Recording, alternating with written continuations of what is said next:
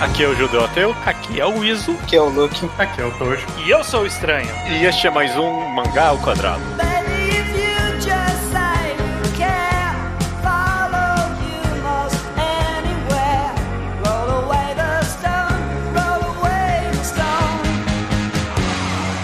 Maravilha, meus amigos, sejam bem-vindos ao episódio trezentos e dez, este que de antemão já vai ser um clássico do Mangá ao Quadrado. Tudo bem com vocês? Tudo bem. Tudo bem com você? Tudo bem, tudo bem. Tudo bem. Ok, chega de papo. Temos um podcast a fazer e ele vai ser cumprido, provavelmente. Então vamos arrematar isso logo.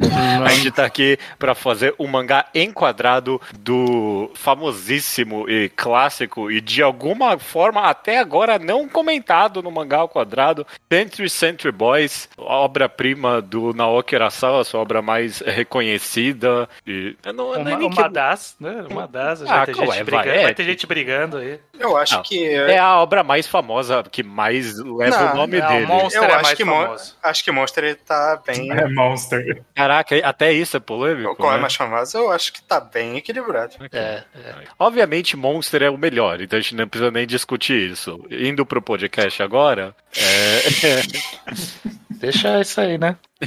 Tem Century Boys, a gente vai fazer um mangá enquadrado por completo e com spoilers, então se você não leu esse mangá, por favor, vá ler e volte aqui porque você não vai entender nada do que a gente tá falando, ok? Exato, tem Century Boys e vinte e um Century Boys, porque Perfeito. é a continuação direta, que na verdade é a mesma história com outro nome só, mas é a mesma história. Uma última coisinha antes da gente começar, apoia-se do Mangá ao Quadrado, se você hum. quer apoiar o nosso projeto, entre no apoia-se... apoia ponto se barra ao quadrado. Apoia ponto se é barra ao quadrado, nas, você tem faixas de cinco ou dez reais que você pode apoiar a gente ali ou quando você quiser, e nas faixas de dez você ganha o seu nome lido aqui, correto, Estranho? Exatamente, começando com Gustavo Santos, João Paulo Vasquez Dias, Júlia Bax, Leonardo Rodrigues de Oliveira e Lucas Guilherme. Perfeito, vamos lá então, twentieth Bora. Century Boys. Antes de perguntar a história de todo mundo aqui, por que só depois de mais de dez anos de programa a gente tá fazendo esse podcast estranho? Por que, é que ele, ele nunca é longo. foi feito antes? Bem, na verdade é porque ele é longo, eu acho. A gente sempre olhava pra vinte e quatro volumes e nunca alguém falava, não, agora é a hora de falar de tantos. Então, não tem um motivo muito mais, muito mais complexo. O motivo é preguiça. Não, não é. Eu acho que tem um pouquinho da gente de ser um mangá comentado demais. Tem um tiquinho de hum, hipsterzinho não acho, aqui. Não, não acho não? que é tão comentado assim. Sim, na verdade. Eu acho que até menos comentado do que devia. Talvez Mas, ele fosse bastante pensando... comentado em, sei lá, dois mil e dez. É, talvez, não... é, talvez. Talvez, talvez é. Porque hoje em dia, principalmente no Brasil, por exemplo, Monster, ele é muito mais divulgado. Ele teve duas edições, na verdade, três edições no Brasil, é. né? Começou pela Conrad,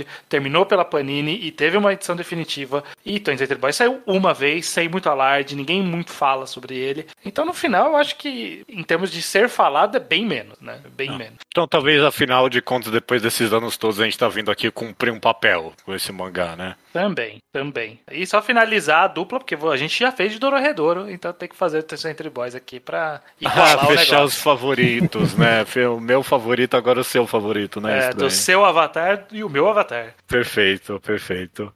Eu quero perguntar se alguém aqui leu esse mangá pela primeira vez? Eu. Tojo. Nunca leu por quê? É, porque... Não, era sempre algo que tava lá no, no fundo da lista e as outras coisas sempre acabavam tomando prioridade no momento. Uhum. Ah, tem que ler Twenty Century Boys, mas eu não tô tão no clima assim, eu vou ler isso aqui agora. Perfeito. É a é. primeira obra do Urasawa que você tá lendo? Claro que não. Ah, ok.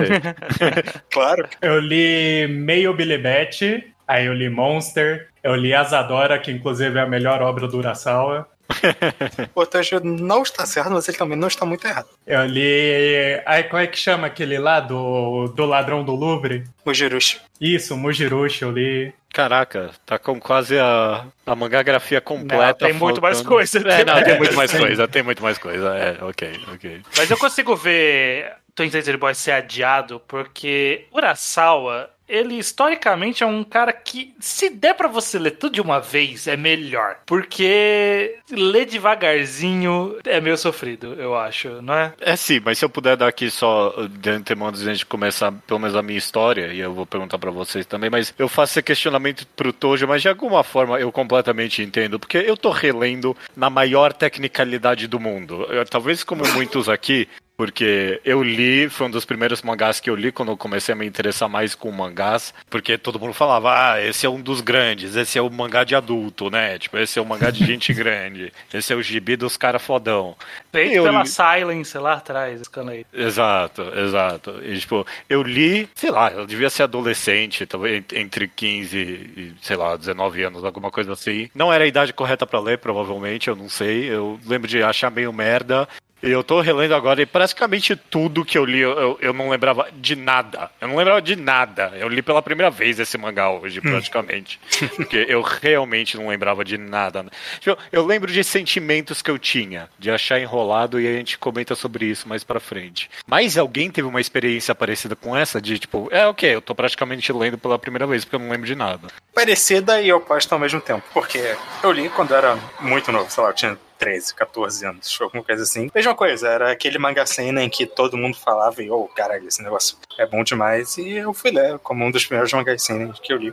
Só que, ao contrário do judeu, as memórias que ficaram vagamente foi de que era um dos meus mangás favoritos. Eu amei Sim. toda a experiência de leitura que eu tive. Mas se você me falar o que, que eu lembrava de Century Boys nesses dez anos, sei lá, era tipo, eu lembro de ter gostado muito, eu lembro de alguns personagens. É como se tivesse me contado spoilers da história, sabe? É. Eu, eu sabia plot points relevantes, mas eu não lembrava de como tinha sido encontrar eles, né, durante a leitura. Ou de exemplo. Opiniões que você tinha. Tipo, eu lembro é. de, nossa, uhum. eu odeio que o Kenji perde a memória. Eu não lembro em que momento da história ele perde a memória muito bem. Eu lembro uhum. que eu odeio isso. Eu tinha razão com essa opinião, mas a gente vai entrar nisso.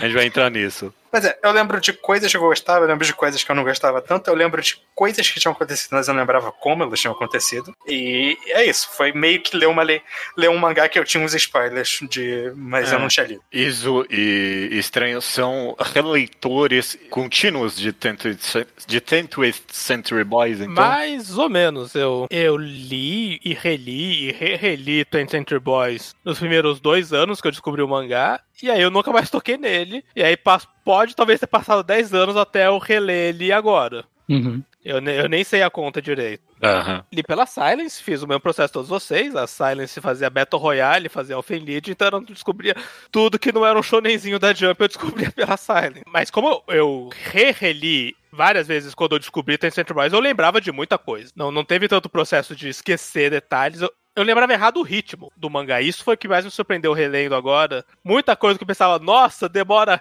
cinco volumes pra isso acontecer, uhum. não, demora dois. Uhum. É. Nossa, isso aqui é só na reta final do mangá. Não, não é na exata metade do mangá. É, ó, ó, ok. Uhum. Começo, tem uma razão parece... bem... Muito! É... Tem uma razão bem clara pra essa percepção. Sim. No, pra, pra mim, sei lá, o Ocho demorava muito pra aparecer. Não, ele não demora muito pra aparecer. Ele uhum. aparece relativamente bem cedo. Sim.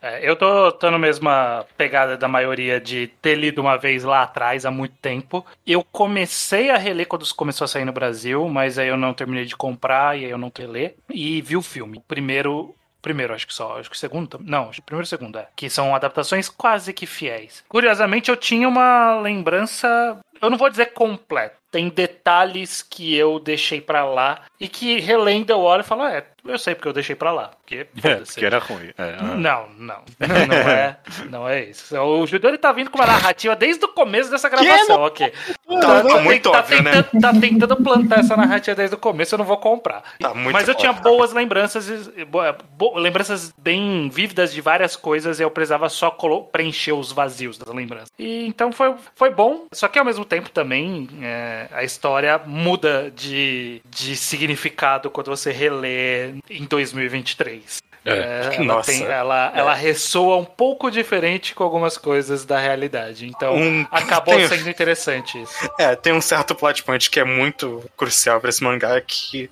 ninguém tava realmente pensando nele em dois mil e dez. Exato. É. Bom, Falando das histórias pessoais aqui, eu sempre gosto de setar isso antes de a gente partir pro mangá. E a, a, a forma como a gente vai conversar sobre ele aqui vai ter que ser um pouco diferente de como normalmente. Alguém me atropela aqui, você acha que esse é um caminho errado. Mas eu, eu, eu meio que gostaria de começar conversando sobre algo que já foi tocado na introdução aqui, que é justamente o ritmo. E talvez tipo, a mudança de percepção é, na releitura e até numa leitura nova. Porque se eu puder introduzir aqui, eu, eu lembrava muito de tenth Century Boys como o mangá enrolado, assim que eu lembrava ele, ele é enrolado, não vai aos pontos, e foi surpreendente pra mim o quão rápido ele avançava, pelo menos, sei lá, nos, nos dois primeiros atos, sabe, as coisas aconteciam num, num frenesi que me surpreendeu, e eu fiquei me perguntando aqui se era minha percepção de criança, de querer as coisas muito rápido, de adolescente, de querer que me entregasse tudo, e agora adulto eu tô mais disposto a apreciar meio que o mise-en-scène de tudo. Alguém teve alguma experiência parecida de se surpreender com o ritmo das coisas? É, então, como eu falei, eu li esse mangá quando era muito novo e minhas memórias eram bem vagas, tirando eu gostei. Mas essa sua opinião, Judeu, ela é, não é só sua, né? Ela é muito É, o pessoal fundida. Fala assim desse mangá, assim. Então é. Eu pensava, ah, bom, deve ter sido enrolado mesmo, eu só não liguei na época porque, bom, eu tava lendo, tipo, maratonando e aí eu só passei, eu era criança e não... Mas não, eu acho que a grande parte do mangá realmente tem um ritmo bem competente. Inclusive, surpreendente, considerando a quantidade de personagem e plot point que está sendo expandido. Tirando na última, o último time skip, eu acho que ali... É, o último ato é realmente... É um pouco, mas eu acho que é justificável, em parte, porque eu acho que não é como se o Urasawa tivesse enrolando tanto com o mistério. Eu acho que ele meio que deixa o mistério um pouco de lado para meio que focar na atmosfera do, do, do cenário, sim, mais do que ele tinha sim. feito antes. Ele não fica enrolando em resposta, ele só fica... Ele só começa a focar em outras coisas, o que acaba talvez sendo frustrante se você quer as respostas, mas não é como se ele estivesse peitando você e ignorando. Ele só estava é. contando como estava aquele mundo. Eu não tive problema com o ritmo agora, e eu, eu penso que talvez eu tivesse um pouco no passado, eu também tinha essa lembrança vaga de... É, meio que o... Sei lá, a segunda metade é meio que a segunda metade de Death Note, aquela que todo mundo lembra meio que vagamente, ninguém lembra muito dos detalhes, e é meio que é isso. Minha lembrança era disso. Mas lendo hoje, com outra visão, com mais experiência de leitura de mangás, eu acho que o que acontece é que o Urasawa, ele faz... Ele cria... O Luke falou, é surpreendente que ele faz isso mesmo tendo um bom, um grande elenco e muitos plot points. Eu acho que, na verdade, ele funciona por causa disso. Eu é. acho que o grande elenco e a quantidade de acontecimentos que estão acontecendo e a constante movimentação de dez, quinze peças naquele tabuleiro e que todas são relevantes em algum aspecto menor ou maior, é, isso acaba fazendo, até quando parece que não tá avançando a história, ela tá avançando, só que ela tá avançando em pontos diferentes. E talvez, lendo mais jovem, a gente fala, pô, mas cadê o Kenji? Eu quero saber cadê o Kenji. E, e uhum. hoje em dia eu falo assim, não, eu quero saber o que tá acontecendo com todo mundo, né? Quem que é essa galera? Pra onde eles estão indo? O que, que o Yoshitsune tá fazendo?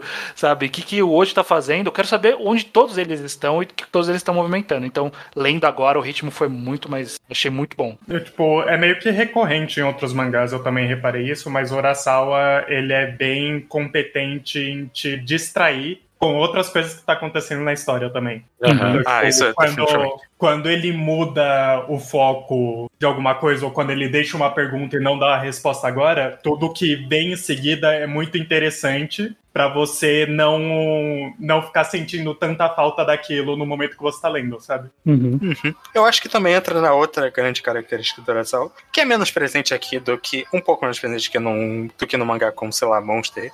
Mas é que ele, às vezes, corta pro nada pra um personagem novo que não existia naquele momento, e, sei lá, em dez páginas ele já te faz muito investido na história daquele boneco. Imediatamente você já quer saber qual é, que, qual é dele e qual é. é a história dele. E ele, é. no geral, é muito bom em integrar esse boneco na história de uma maneira Sim. que faz sentido você, você perder esse, um pouquinho de tempo pra ele pegar esse background todo. Uhum. Ele, n- nunca parece que, ah, nada a ver esse cara, ele não tinha nada a ver que tá no mangá. Ele já, quase sempre o payoff é muito bom pra, pra esse tipo de distração. Não que a distração seja ruim no começo, sim, necessariamente. Ele, ele, a gente falou disso no, no podcast sobre Monster, né? Que o Urasawa, ele faz essas vinhetas, a gente chamou lá, né? É. De, uhum. de pequenas passagens. Só que a diferença aqui em Twenty Century Boys é que em Monster era tipo... Ah, o tema tá indo X a X, e aí ele vai passando por lugares, tem várias pequenas histórias que vão se conectando com a história dele. Aqui não. Quando surge um novo personagem, ele tem toda uma trama própria que vai se juntar à história, mas ele vai ficar. Ele vai entrar, então tipo, a menina pesquisando sobre a facção Ken... Kenji do Ano Novo Sangrento, ela vai ficar até o final da história, sabe? O Deus uhum. vai ficar até o final da história, os mangakas vão ficar até o final da história, sabe? O padre, ela claro. literalmente está na última página do mangá. É, é, ela é a última personagem a ir embora. Exato. É. Então, é, é curioso como ele realmente vai montando esse cenário grande e, e ele permanece todos relevantes em alguma capacidade. Claro, em níveis diferentes, uhum. mas todo mundo fica relevante ali pra história, porque... Para ser uma história da escala que é Twentieth Century Boys, que é muito mais ambiciosa do que a história de Monster, por exemplo, que é muito focada na, em, em figuras centrais, aqui a figura é importante, mas todo o, o ambiente em volta é importante, né? A situação uhum. populacional, é, o culto que é grande, aí depois, enfim, país, mundial. Então, como a escala cresce, tem que ter muita gente para fazer sentido, para não parecer que, ah, mas então era só um cara que era para uma pessoa ir lá e ganhar de um cara e resolveu? Não é tão simples assim. É, eu gostaria até de reafirmar o que você falou sobre Monster, porque foi o que eu pensei também, no, nesse sentido das vinhetas estranhas, porque é, é realmente isso. E nesse sentido, eu, eu até enxergo Twentieth Century Boys como o Urasawa almejando algo maior com as obras dele. Tipo, ele viu é. que ele tem essa capacidade de criar as resenhas, e eu lembro que em Monster a gente falou, a gente quase criticou o restante da obra, sabe? Tipo, o bom mesmo é ver essas vinhetas em Monster, sabe? Tipo, uhum. e em Twentieth Century Boys parece que, ok, não, eu vou dessa vez mesclar isso nas minhas histórias. Eu vou, tipo, as vinhetas vão ser parte muito mais, muito mais coesas de toda a narrativa. E, e sei é. lá, e é claro, é. tem momentos que vale a pena, tem momentos que não também, e tipo... É que no caso do Twentieth Century Boys, como o Daniel falou, por ter toda essa escala, elas servem um ponto que, além de personagem e além do... Além de serem histórias dramáticas dos personagens e tudo mais, e serem boas histórias como o Urasawa faz, e além dos personagens serem relevantes pro plot, tem um valor de world building, porque nos dois timeskips você precisa dessa visão de cima de como tá o mundo, de como que o mundo se modificou depois dos grandes eventos, e ter vários personagens em situações diferentes e como eles estão interagindo com esse mundo completamente novo que se criou na história... É importante pra gente ter uma noção do que tá acontecendo, de como é o mundo dos Century Boys e o que precisa ser feito e qual o significado de cada ação, o que, que pode ser feito, o que, que não pode ser feito ali. E... Como cada pessoa tá vivendo naquele... E uma coisa que é interessante nesse quesito é que as vinhetas de Century Boys, elas pegam muito por baixo uma pessoa que não é parte integral da conspiração. Tipo, vamos agora passar pro núcleo que é um monte de mendigo. Mostrar como o culto tá afetando ele. Passa a Meskip, vamos mostrar essas duas travestis sendo afetadas pelo amigo. Uhum. Depois, vamos mostrar esse estudante sendo... Não, não, passou outro time skip, agora tem duas crianças. Veio do T V. Uhum. Nunca corta pra um alto executivo sendo parte ativa da conspiração. Sempre to- corta pra uma pessoa super comum sendo diretamente afetada pelo caos que o mundo tá virando. Sim. Uhum. O quanto porque... o mundo tá quebrando. Sim, porque eu sinto nessa escala, Judeu, que você comentou sobre, parece que o Urasawa tá almejando algo, eu sinto que aqui em Twentieth Century Boys ele tá fazendo meio que um épico, assim, né? Tipo, é uma... É. É uma uhum. grande jornada, é uma grande história de grandes proporções, de grandes acontecimentos. O que é basicamente a conexão temática do, do grande motivo da história, né? Que é essa... Ele tá sim. meio que representando essa brincadeira de crianças em, da forma dele. Que é... É, sim. Ela, ela é muito comparável a Monster, mas ela é visivelmente muito mais ambiciosa que Monster. É, sim, é, não, sim. O que ele tentou fazer é muito mais difícil. A ambição em comparação a Monster, em, em algum nível, obviamente, não... Nem no texto, mas em algum nível parece até uma resposta, porque justamente a maior crítica de Monster, sem entrar em spoiler nem nada aqui, é meio que o clímax, tipo, da conspiração é muito... É, ok. Em algum nível ele te, tem o cheiro de Tenth Century Boys ali, de, de, da grande conspiração acontecendo, né? Mas o que é, o, o clímax dela é tipo um, um negócio que meio que surge do nada e não parece pequeno em comparação a tudo que a história carregou até agora, né? Sim. E, e justamente, ele corrige isso em, em Tenth Century Boys, no sentido de que... É, quando acontece, acontece para um time skip, sabe? Acontece para tipo, mudar tudo mesmo. Né? É, as mudanças são até maiores do que a gente imagina do que elas poderiam ser. Né?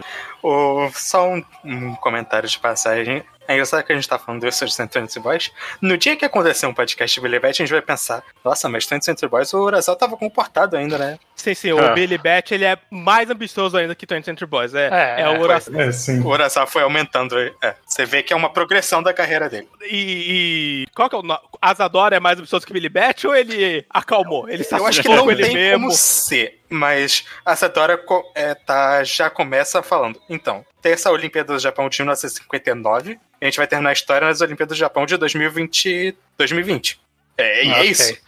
Boa, Boa sorte. O que, que eu é, acho ro... que Billy Bat, o Urasawa ficou com medo dele mesmo, falou, ok, vamos baixar a marcha, ficar comportado. É, porque a gente tá eu falei isso de, de um épico, né, que ele é, ele toma grandes escalas, mas eu acho que o ponto que o Luke trouxe sobre ser, no final, brincadeira de criança, e meio que é um grande épico que é resolvido por um bando de caras normais, uhum. sabe, de pessoas aleatórias que só coincidentemente estavam envolvidas naquilo. Então, tipo, ele é um ele é um épico, não vou dizer realista porque é outro caminho, mas muito mais pé no chão. Então eu acho bem interessante como ele faz essa, dá essa escala, essa amplitude, essa magnitude, e no final é tudo, é uma criança invejosa, sabe? Tipo, era só isso. E é, eu, eu acho que funciona dessa forma. E tem espaço pra fazer coisa mais ambiciosa, que é o que ele faz depois. Dito isso, dito isso, eu sou da opinião não popular nesse círculo aqui, de Kurosawa tropeça nos finais, nos clímax, uhum. e eu senti isso dez anos atrás de Enter Boys, e eu senti também que o terceiro time skip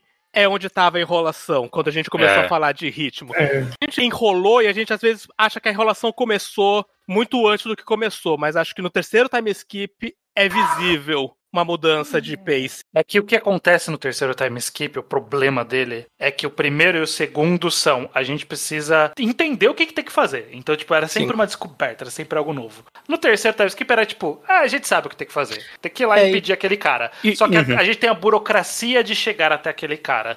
Então acaba virando uma história muito mais, muito menos instigante Sim, e muito e... mais de, sei lá, quase burocrática. A impressão que eu tive é como se o Urasawa tivesse no, por exemplo, no MasterChef, assim, tipo, a primeira parte ele faz o, o mise en place ali muito bem, na segunda ele cozinha tudo muito bem, tudo muito bonito, e aí na terceira ele tem que empratar com a cozinha pegando fogo.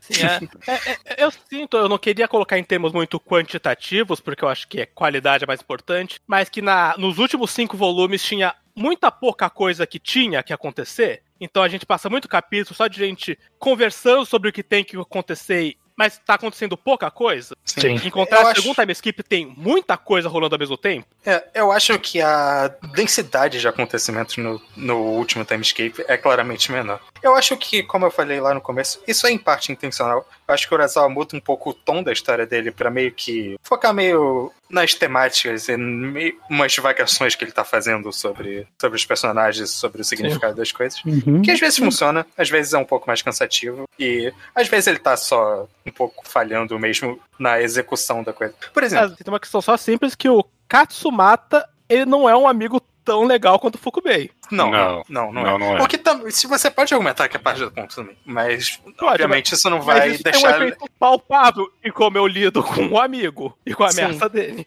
Uhum. Mas é, justa, por exemplo, eu gosto muito da ideia de como é a conclusão de Tenth Century Boys ser... eles recriarem o festival de Woodstock, basicamente. Então, eu acho que isso é extremamente adequado para as temáticas da história, para, como simbolismo. Só que o jeito que o Urasawa chega lá acaba tendo umas tropeçadinhas, porque não era fácil chegar nessa situação. Ele precisava manipular as peças de um jeito que acaba sendo um pouco mais forçadinho do que... É, e trabalhoso, porque é. ele fez o papel de espalhar todo mundo, e aí, ah, como que eu vou juntar essa galera agora? Eu, né? eu tava lendo na, na Wikipedia, então, uma entrevista indireta, porque a Wikipedia falando, ele disse em entrevistas que fez isso com uma fonte do texto que eu não li de fato, uhum.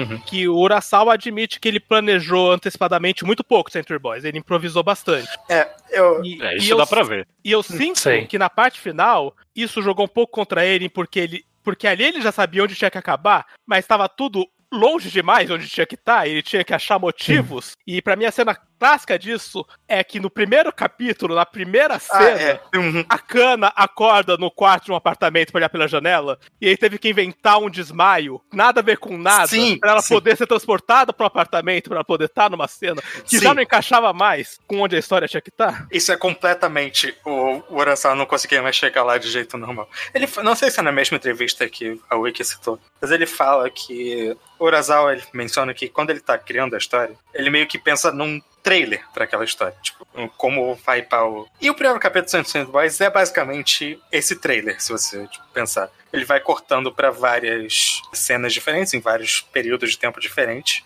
e mostrando o que, que ele vai contar. Ele fala que, inclusive, uma das primeiras coisas que ele pensou em Century Boys é essa cena de uma menina acordando, vendo um robô gigante atacando e pensando, puta merda, de novo não. E eu gosto, é, realmente é, é um ótimo conceito pra você pensar uma história por trás.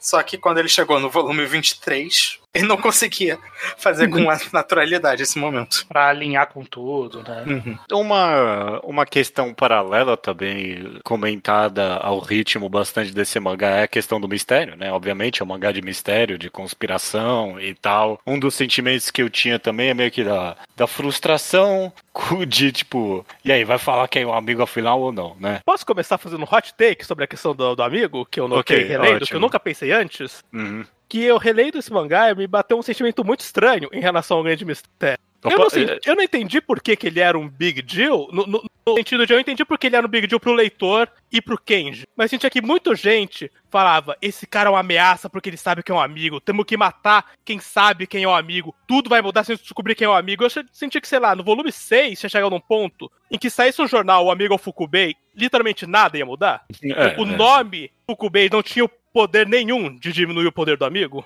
É, mais ou menos, porque ele precisava é, plantar ele... a... O... Eu acho que o amigo... O Kenji ele preci... como inimigo, fala aí. Também, mas, o Foucault... mas acima de tudo, o amigo, ele era uma figura messiânica de um culto. É. Eu acho que a partir do momento que você coloca um nome e uma pessoa normal nessa figura, ela perde um pouco da... Ela vira... Ele vira só um cara. Eles, ele inclusive, não... falam ativamente disso, daquele cara que estralava os dedos, que, tipo, o Manjome fala, esse, na verdade, o, o Fukubei fala pro Manjome, esse cara, ele pode juntar centenas de pessoas. O amigo pode juntar milhares, milhões, sabe?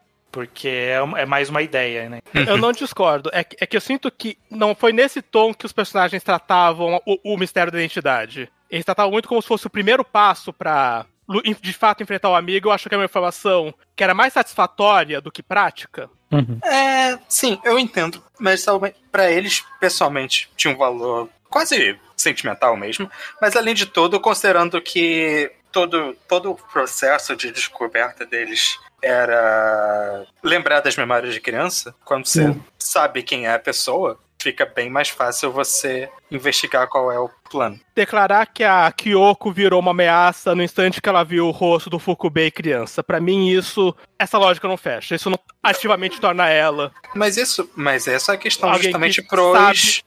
É, é porque, tipo, quando o Fukubei, além de tudo, ele criou... Ele mistificou. E isso ele mistificou até pro galera do mais alto escalão dele. Ele mistificou como ele era criança. Ele criou toda Sim. uma... Deixou como se fosse um negócio sagrado. Inclusive tem o, todo o fator da mentira, né? Que, que ele mentiu quando criança e isso vira um big deal. Então Sim. ele é... quer controlar toda possível informação. Eu não vou mentir, eu também ele... não entendi esse big deal. Porque é porque importava não, não. pra ele. É big deal pra ele. É, é big, big deal, deal pra, pra ele. ele. Então... É. Sim. E, e, e pra alguns do alto escalão, que eu, sei lá, a Dream... A atacar sua Dream Navigator, fala pro Manjomi, vai ser um problema se as pessoas descobrirem a mentira do setentão. Cara, que, que pessoas? Os três caras do mundo do amigo que ganharam no videogame, se eles descobrirem... Não, eles não iam um descobrir no jogo, porque no jogo não tinha. Era... era não, então, era, o problema era, era justamente... Bom, tá falando eu sobre entendi, o amigo, eu que mas... Eu um problema pro, pro Fukubei, porque o Fukubei é narcisista. É, ele não, então, exatamente.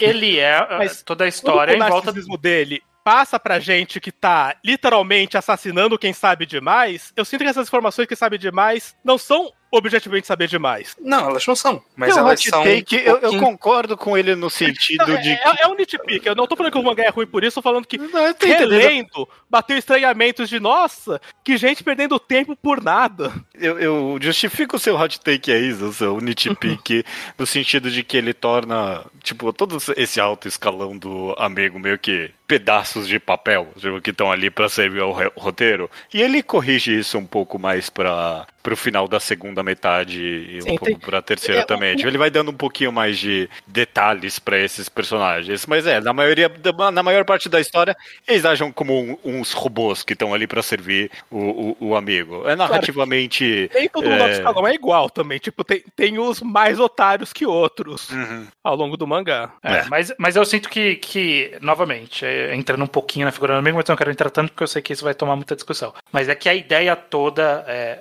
no começo era importante não saber a identidade dele, porque tudo é o que o Luke falou, tudo estava baseado nas memórias dos personagens e que eles não tinham, e, e se eles tivessem essas memórias e soubessem o que estava acontecendo, eles saberiam impedir. Não, antes então, do nosso momento, eles saberiam impedir, porque primeiro, porque eles mataram o Fukubei na reuniãozinha dele. Que é, nesse, que é nesse momento que é a parte mais importante para saber a coisa, porque depois ao, do time skip, saber um já retic- é relevante. Tem um retcon muito visível, que todo mundo nota com muita facilidade, de que no antes do Anão Sangrento, o amigo não usava máscara pros seguidores, e aí de repente falaram que não, ele sempre usou a máscara branca, desde as primeiras reuniões. É, é. Ele é o Fukubei. Sei lá, dá pra falar, dá pra justificar isso até com. Sei lá, eu não tô a fim de defender, mas ah, dá pra falar que ah, ele modificou a história. Sabe? Sim. É. Mas aí um reescrevendo tudo. É, sim, então... mas enfim. Você ia falar mais sobre mistérios, José? Ia puxar. Outros ganchos? Sobre, sobre isso, é, de, de, tirando esses nitpicks aí da frente, é, eu quero saber como é que vocês enxergam no final o, a, a, a forma com que o Urasawa segura o mistério nessa história, é, né? Então, justamente, eu gosto bastante de como o mistério é revelado e tudo mais, eu acho que funciona o momento, porque eu acho que o Urasawa hypa bem essa revelação, fica vira um grande deal, mas é, é que eu li o mangá, eu sabia os spoilers, e, e relendo, eu fiquei meio pensando que eu não sei se isso era plausível ou não.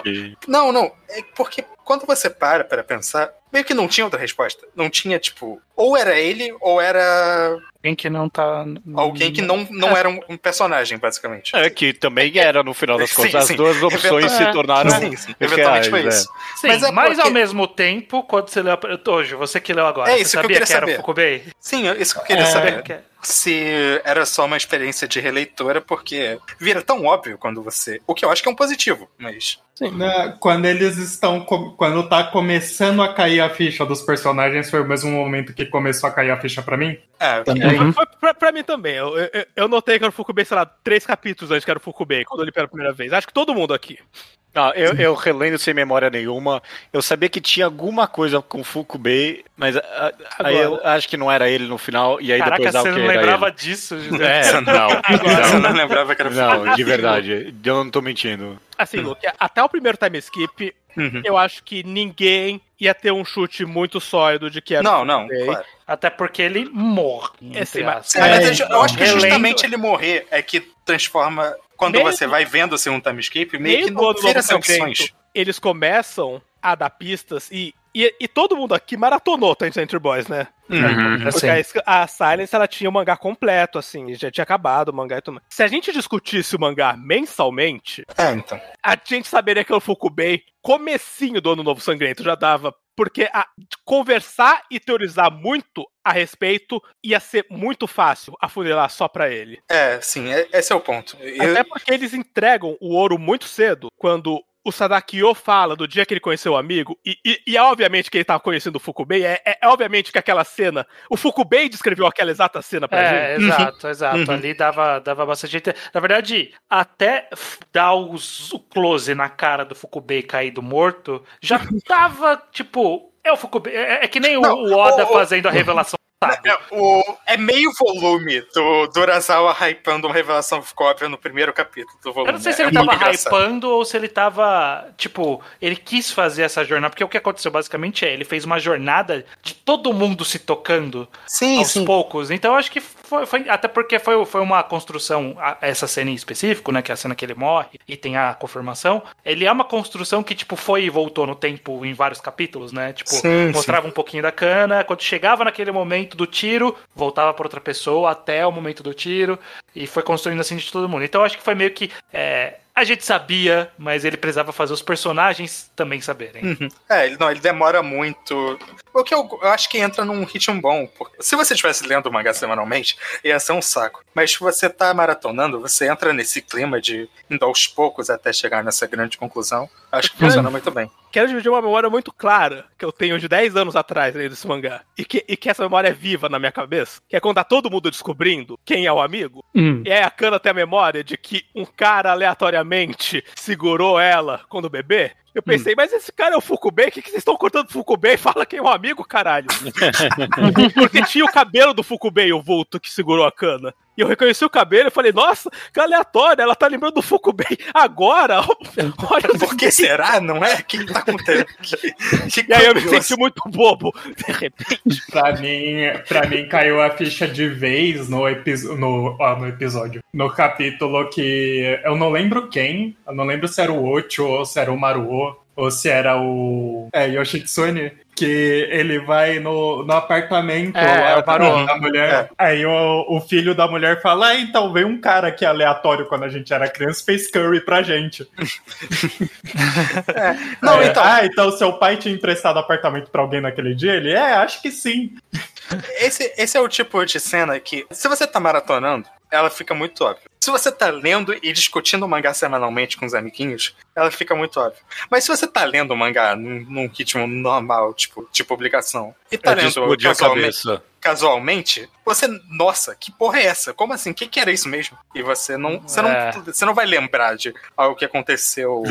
Cinco anos é, atrás na vida é, do tempo real. O cara que lia Twin Century Boys em pé no metrô, ele, ele ia ter a surpresa. E ia pensar, é ah, mesmo, o Kid fez, o que, que aconteceu de verdade? Que, que é um é. sentimento, inclusive, imersivo, porque metade dos personagens é, é mesmo, eu lembro que alguma coisa parecida com isso aconteceu, mas eu não tenho uns detalhes. Isso uhum. você lê casualmente. Ah. Uma coisa Sim. que eu gosto do mistério, e isso eu gosto de verdade, é como... ele não é um mistério muito difícil e, e a gente um pouco perde a perspectiva de muita gente que mata o mistério muitas vezes ao longo do mangá inteiro. Sim, então, sei lá, uh-huh. no primeiro volume o detetive descobre que é o Fukubei. O detetive... Ah, não, mas isso, isso é, clá- é, é clássico Urasawa, né? Não, não, mas Alguém é, que, é que resolveu tudo no primeiro capítulo é, é que e morre. Não é só o detetive, é que o professor sabia quem, quem era o culpado das colheres, porque o Fukubei confessa de quando um olho fechado. O Kenji vê o rosto do amigo logo antes de morrer. A Kyoko vê o rosto do amigo duas vezes, porque depois o Sadakiyo mostra pra ela. O cantor lá vê o rosto do amigo antes de desenhar pra Maru. Então a gente vê mil processos de várias pessoas vendo o rosto uhum. do amigo,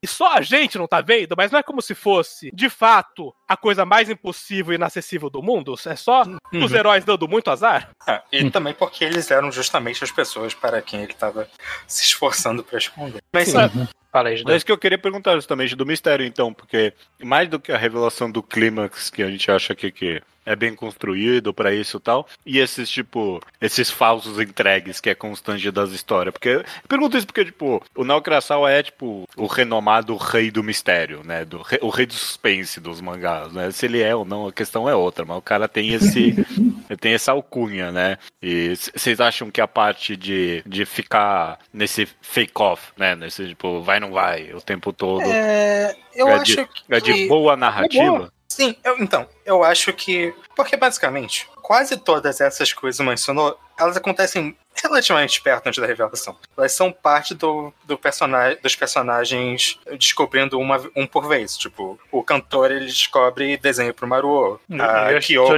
ela... Oi? O Joshitsune liga pro professor. O Joshitsune liga pro professor. É. Pô, depois da Kyoko está contando pra ele, tentando ver no desenho, no, na foto. Uhum. E o detetive, que seria mais essa Urasawa trollando a gente, eu gosto muito porque ele acaba não transformando isso, tipo, numa mística do personagem. Ele não, não é algo que existe só pra enganar a gente. É algo que vira todo um, toda uma caracterização do neto dele, vira todo um negócio no futuro do mangá. É, ele vira alguém relevante. Embora é. eu acho que teve um hipérbole com, com o detetive no futuro, assim. É, teve. Quando, quando pega é. o arquivo e fala, ele entendeu até que o Katsumata substituiu o Fukubei ou não? Calma, ele não descobriu isso. É, é não, demais, não, é. se fuder. Não, ele não entendeu que o Katsumata substituiu o Fukubei, porque isso não tinha acontecido ainda. Ele entendeu que ele era, era parte do culto. Que ele, ele, era. ele descobriu que tinha alguém ali que era mais perigoso que o próprio Fukubei. É, ele e... descobriu que, tinha, que tinha mais uma criança naquele grupo que ninguém falava e ninguém lembrava. Uhum. É, não Inclusive, é algo tão, tão, tão uhum. incrível assim. Aparentemente, o Katsumata estava agindo como Fukubei, como amigo, em alguns momentos específicos. Do... É, a gente vai discutir bastante isso. Mas é, eu só queria não, dizer, não, não eu só queria dizer que sobre, sobre a questão que você perguntou, Judeu, sobre esses mistérios, fake-off, eu sinto que ele faz pouco aqui, o que ele acaba fazendo um pouco em Monster, que é empurrar o, o gol pra lá, um pouco. Quando você tá chegando no gol, ele empurra o gol. E eu, senti, eu nunca senti isso com a revelação do amigo. Eu nunca senti que, tipo, alguém tirou a máscara do amigo e tinha uma outra máscara por baixo, sabe? Tipo, nunca teve algo, algo simbolicamente isso, sabe? Sempre foi algo que... Não, eles, eles nunca chegaram lá, mas na hora que tu chegou, tipo, era muito fácil. É o que o Luke falou. Era fácil descobrir, só era difícil chegar lá. E, e eu vou ser sincero, Judeu. Eu, eu fiz aquele pique agora há pouco de a identidade do amigo não importava. E eu acho que isso ajudou a esses fake-offs funcionarem. Porque se ficar, ah, a gente quase viu, mas não viu. A gente quase viu, mas não viu. E acho que o fato que eu apontei que ver o rosto do amigo importava mais pra gente e pro Yoshitsune do que importava pra pessoa comum, ajudava esses fake-offs a funcionarem bem. Porque... Uhum. Porque dane-se, em esses contextos, todo mundo viu o rosto menos a gente. Porque, porque é a gente que quer ver. É, é.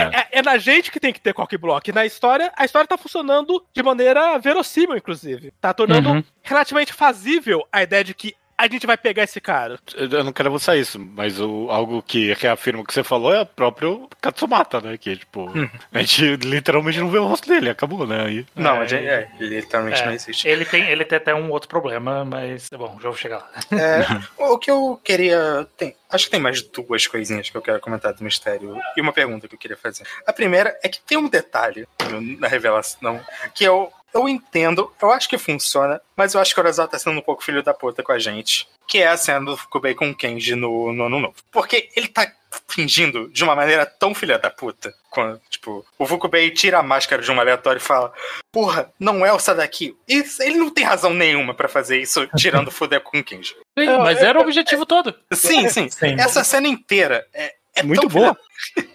É hilário quando você para pra ler e sabendo que era o filho, um maluco. Porque... Mas, mas até aí, tu, tudo, que ele, tudo que ele atuou no Ano Novo Sangrento era hilário. O cara tá, hum. tipo, eu, plano, a conclusão do plano secreto dele é não, eu vou andar junto do lado dos caras aqui. Tirar uma foto. Tirou uma foto dos caras. Sabe o que é hilário de verdade? Que o Fukubei e o falso amigo caem. Uhum. E o Kenji fala, o amigo acabou de cair, vocês estão rindo deles. A gente tá rindo que a gente sabe que ele flutua. A gente sabe que o amigo acabou de cair na nossa frente. É que você pensa que o amigo fez várias sessões sem máscara, eles tinham certeza que o Fukubei tinha caído e sobrevivido, e que sabia que o outro cara era um amigo falso? Uhum. Eu não sei se eles viram o rosto do... Talvez. Né? Eu acho que muitos cultistas viram o rosto por, por default, porque a gente viu... Não, não, não, não, sim, eu digo da pessoa que caiu. Não, não, não, é que eles sabiam que o Fukubei era o amigo, a galera no controle ah, tá, cagando tá, de rir. Também, algumas sim. E sabiam que eles tinham visto ele fraudar a morte ali, como parte da mística. Uhum. Eu acho isso curioso. Eu é, e não conseguiram segurar o Poker Face por um minuto. Não, não, ah. eles cagaram de rir. É. Hum. Mas é, eu só acho todas, todos esses momentos com o Fukubei no grupo. Eu acho, é, é... eu acho que uma coisa também contraditória, mas legal no Fukubei, é que ele queria se esconder, mas ele também queria que o Kenji matasse a charada de que ele é o Fukubei, porque é isso que ele queria no fundo. Que o Kenji juntasse suas espécies e falasse, caralho, Fukubei, lembrei de tudo, você é foda. Sim. Então, é porque ele, ele então, queria atenção, né? Quando ele mete aquela, não é o Sadaki-o, é, ele não podia dar a resposta de que o amigo é outra pessoa pro Kenji, porque o Kenji tinha que concluir que era o Fukubei. Uhum. E tinha é, que discutir é... esse boato. Era nisso que eu queria chegar. Eu, a gente tá falando do mistério dos foreshadows e tudo mais, e como revelação, mas eu queria saber o que, que vocês acham da resposta em si, tipo, de ser o Fukubei, como que... É uma boa resposta. É... Se é satisfatório pro, pro vilão. Como, Sim, se ele é um vilão satisfatório quando você descobre. Fukubei é um bom vilão. Sim. O Fukubei funciona infinitamente melhor do que o Takamatsu. Katsumata. Katsumata. É, você Katsumata. Misturou esse logo assim. Eu, eu aprecio o Katsumata, a gente vai chegar lá depois. Mas... É, é não, que quero... o, Fuku, o Fukubei, ele é um bom vilão, ele funciona até depois de morto, inclusive, ele funciona criança, ele funciona, ele funciona, ele é, ele tá no pacote Urasawa de crianças do mal. Inclusive, ele é, ele é eu bem quero coerente, fazer um, né? Eu vou fazer um teste com vocês. Quando vocês pensam, qual é o visual do amigo? Vocês pensam na máscara branca com o símbolo? Sim. Sim. Claro. Vocês pensam, qual é a identidade do amigo? Vocês pensam no Fukubei? Sim. Sim. E o Fukubei, o Fukubei não usa, usa a máscara? Não, não, isso não... é o quão bom o Fukubei é. Uhum. A gente pensa em, no Katsumata, mas a gente pensa no Fukubei. Uhum. Que, é, que é um pouco o objetivo do Katsumata. Eu gostaria de responder a sua pergunta, Luke, mas não... Tipo, porque uma das memórias que eu tinha desse mangá é que eu sempre achei meio decepcionante a revelação de quem é o amigo. E em algum nível, eu meio que... Eu, eu mantenho essa opinião em algum nível, mas, tipo, de uma forma diferente. Porque, é, vocês, todos vocês comentaram que o clímax pra revelação dele nesse segundo ato é bom. Eu concordo. É porque eu só não me importo também, porque... Meio que, no final, não importava mesmo saber quem ele era. Tipo, em nenhum momento. Mesmo, e quando revela, você tipo, ah, ok, beleza. Quando revela qual é a identidade dele, não importa isso. O importante é que ele acabou de morrer. E aí tudo que. E aí a história gira, começa a girar tudo em volta da morte dele, sabe? E a gente Sim. saber quem era ele ou não, realmente não importava. É, e, tipo... na, na, na verdade, funciona até nesse nível, Judeu, de que ele era. Na, na hora que eles estão descobrindo, eu lembro muito dessa, dessa frase do Yoti. Eu lembrava uhum. antes de ler. Ele falando, a gente deixou um cara que ninguém lembra, tipo, andar com a gente. Porque realmente ele não estava Sim. em nenhuma memória do passado. Sim, até ali. Isso era, essa é uma e... memória muito forte que eu tinha. Uma das únicas de quando eu li o mangá pela primeira vez. E era nisso que eu tava pensando, de como...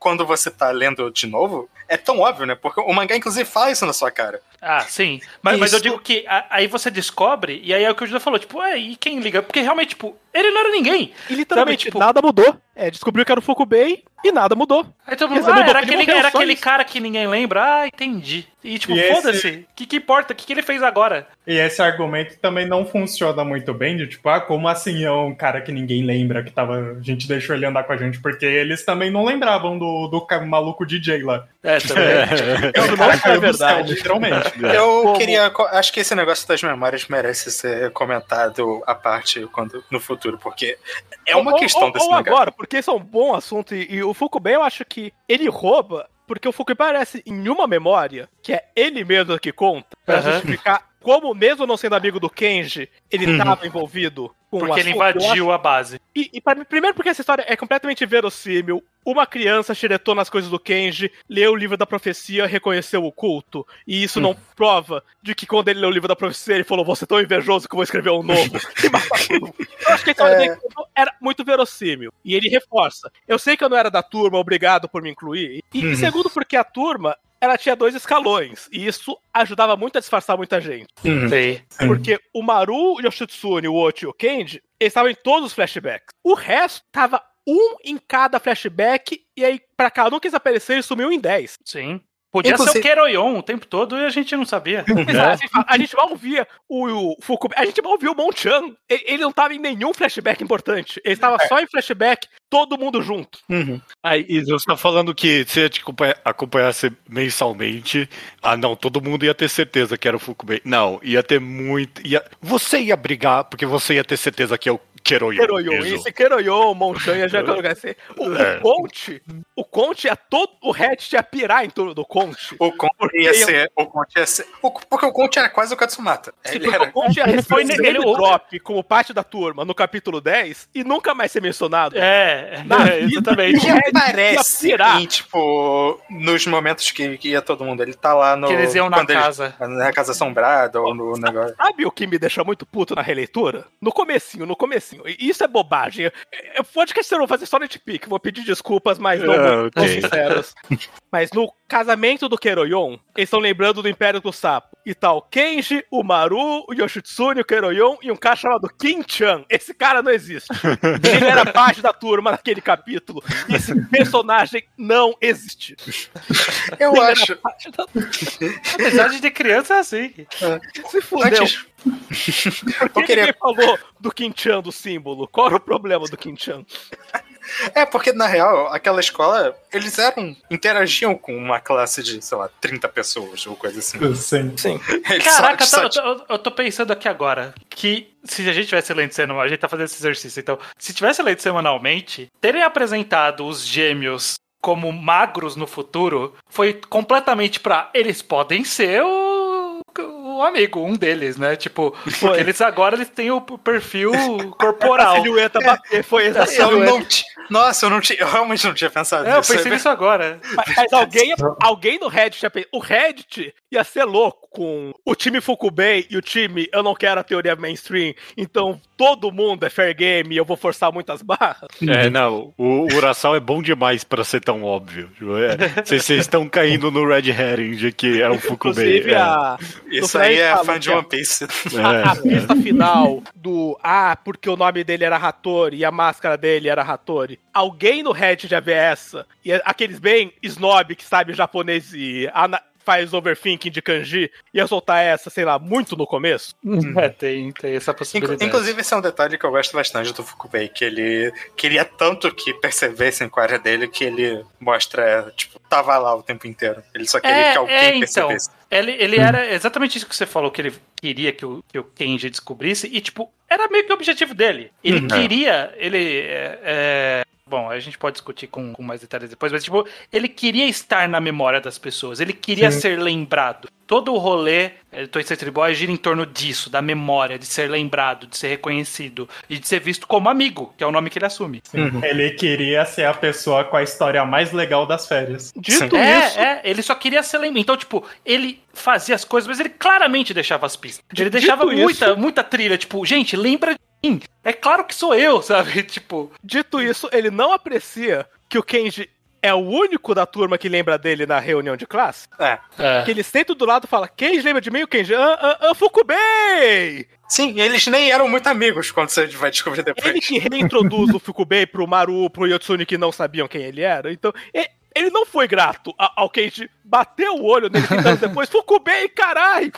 É porque é. ele já tinha feito esse... Ele é porque... fez esse arco com o Sadakiyo, então não dava pra fazer de novo com o, o Fukubei. É, o Sadakiyo que teve esse arco de, ah não, as pessoas me reconhecem ainda. Não, elas não, pior que elas não reconheceram. Que foi bonito o Sadakiyo. É, não, só é o bonito. Professor reconheceu. O, o, o Monchan reconhece no final. Mas por contexto. Sim, o Monchan foi... lembrava do nome. Não, rastrou. O Maruo também. O Maruo vê ele e fala, ó, oh, esse é o Sadakiyo, né? É, eles lembram que era o Sadakiyo. Tem uma cena, um, um detalhe rapidinho que eu queria comentar que a gente deixou passar. Eu gosto muito da cena da morte do amigo, porque o amigo, ele queria tanto ser essa figura maior que a vida, um, um Mishi e tudo mais. Ele morre pra um cara aleatório. É o Yamanho, mas o amigo um, cara, dele. um cara qualquer dá um tiro nele e não tem mágica, não tem, não tem truquezinho de ressurreição. Ele só morreu ali. É bem, é bem oh, patético mesmo. Tem... É, e, Ou será que tem? No Vamos mangá discutir. que eu li não tem. No mangá que eu li não. Estranho, isso aqui tá um debate que é idiota, a gente não vai ficar puto. Vamos depois, vamos depois. Não, não que... tem, vai ter depois, porque esse podcast já tá ficando muito comprido. Tá longo, mas a gente não falou dos personagens, eu queria falar de alguns personagens. Ok, então antes dos personagens, você tocou de leve, estranho, ok? E, ah. e eu quero fazer essa pergunta, porque eu sempre faço e eu tenho um interesse, mas é porque em Monster você mesmo comentou que você achava que Monster era meio que sobre nada, no final das contas, era sobre Monster, uhum. era sobre o mistério. Você acha que isso se mantém em Century Boys? É a característica do Urasawa não se preocupar com grandes mensagens, grandes pontos é, sendo feitos na história? Eu acho que ele não tá fazendo, ele não tá fazendo uma mensagem propriamente. Ele pode estar fazendo alguns pontos sobre cultos, sobre acreditar em figuras messiânicas, que vão fazer você seguir cegamente qualquer decisão dele e que eventualmente a gente veria bastante na nossa sociedade moderna. Ele tá falando um pouco sobre isso, mas acaba sendo a história é muito pela história também e que ele quer fazer essa grande homenagem ao conceito de memória, que eu acho que pra mim, quando eu penso em três D dublado, eu penso, é uma história sobre memória, sobre é. o que você lembra. Isso, tanto nostalgia. Nostalgia, uhum. mas a nostalgia, nostalgia é uma forma de memória. É, é, eu definitivamente penso que é muito sobre nostalgia também, isso foi algo que eu, quando eu tentei parar pra pensar sobre o que que é essa história, é tipo, é porque é um pouco irônico ser sobre nostalgia, considerando o quão esse mangá é nostálgico um pouco também, mas talvez seja sim, sobre sim. isso também, mas é porque... Mas eu acho que é de propósito, né? É, é mas é, é porque ao mesmo tempo eu acho que ele é uma crítica à nostalgia em algum nível, pra mim, tipo, toda a história é meio que sobre... É um pouco, sim. Tipo, eu... eles, eles, eles finalmente estão vivendo o áureo que eles imaginavam e é uma merda, sabe? Pra, pra mim, a cena mais memorável do mangá inteiro, essa eu não esqueci em nenhum momento, é quando o Kenji tá ali enfrentando o robô e aí ele olha e tipo, que merda esse robô, tipo, não é nem um pouco quando eu imaginei, como Sim. eu imaginei, tipo, não é Sim. esse o sonho que a gente tinha. E, tipo, pra Sim. mim, esse é o mangá pra mim, tipo, é sobre isso, uhum. tipo, é sobre, e... não, você tem a memória errada, você, tipo, não é isso que você quer mais, tipo, larga, larga do passado. E eu acho Sim. que tem uma coisa que é que, além do plano principal, muitos personagens querem construir o futuro olhando pro passado, uhum. porque o amigo queria... refazer a Expo quando dominasse o mundo, mas o Kenji queria um novo Woodstock, Deus queria que o boom do boliche dos anos setenta voltasse, os uhum. mangakas queriam, não, não, mas depois de quarenta anos as Honkongs voltam pra moda, todo mundo peleja no futuro, querendo que o passado retorne. Sim. Isso é uma constante dos personagens. Eu concordo com basicamente tudo que vocês estão falando sobre o tema Center Voice, mas eu queria falar... Primeiro, que eu discordo do judeu que o Urasawa não é... que é um autor que faz uma história sobre a história. Eu acho que Urasawa... isso, não sou eu. É, eu não eu acho que ele eu... é um autor só disso. Eu, falei que é eu acho que o Urasawa é, inclusive, um dos escritores de mistério mais focado em temáticas de quase todos que eu leio. Tipo, uhum. ele, tem, ele tem um grande foco em simbolismo, em passar uma ideia com as histórias de mistério dele, não só do negócio puro de mecânica de plot e tudo mais. E dito isso, eu acho que isso é a grande parte do tema de Tempo Paz, é esse negócio de memórias, mas eu acho que muito da mensagem também tá em volta em... eu não sei como que eu vou descrever isso, mas meio que recuperar um pouco essa disposição que você tinha quando você era criança, porque todos os personagens de Tennessee Boys são meio que adultos que a vida não deu muito certo, basicamente. Sim. Porque eles viraram adultos que eles se decepcionariam se ele visse. E é meio que recuperar essa motivação, essa capacidade de fazer algo com a sua vida, mesmo quando você já tá nos Onde quarenta anos. O Fukubei deu errado, ele dominou o mundo, caralho. É, não, o Fukubei deu certo. Foi, o Fukubei foi mas, o que deu certo. Mas o Kenji é uma pessoa que não, é parou também. de ser... Passou, tipo... não conseguiu realizar os sonhos dele, passou a viver tomando conta de uma lojinha, o, o Otto teve toda, toda a tragédia dele, virando um adulto com trabalho normal e tudo mais.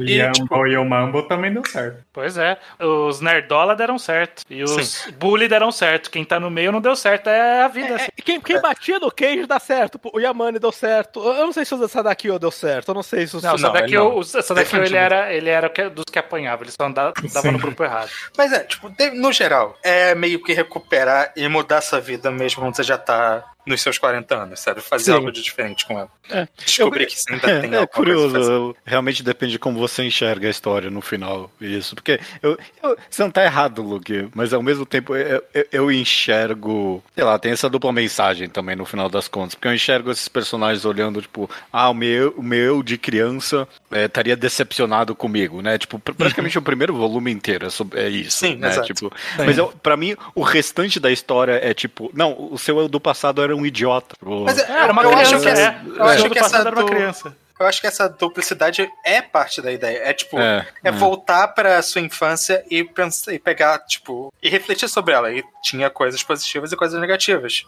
Inclusive, uhum. a, as duas coisas acontecem, porque no, no primeiro ato, muita gente tá falando, meu eu de criança teria decepcionado, mas no último ato a gente vê heroions da vida, Conte pensando, caralho, quinze anos atrás eu só fiz merda, mas agora eu tenho a chance uhum. de pôr minha vida nos trilhos. Sim. O arco do, do Keroion é essencialmente pensar que foda ele é com cinquenta anos, o adulto é. era um merda, a criança era um merda. Sim, sim. É. Inclusive porque o mangá faz extremamente isso. Várias das cenas de flashback, elas são feitas justamente para criar uma, um paralelo entre o que eles viveram quando eles tinham dez anos e o que está acontecendo no, no presente. E mostrar que isso é, tinha algo de positivo no como eles agiram criança. Por Sim. exemplo, o Yoshitsune segurando a, a bandeira, o, o Keroion voltando para ajudar o Maruo, o Maruo é. descobrindo que ele não destruiu a base, no final das contas. Tipo, é apontar que eles tinham coisas de valor, eles não foram escrotos o cem por cento do tempo. Sim. É, mas aí também, aí, aí eu critico também.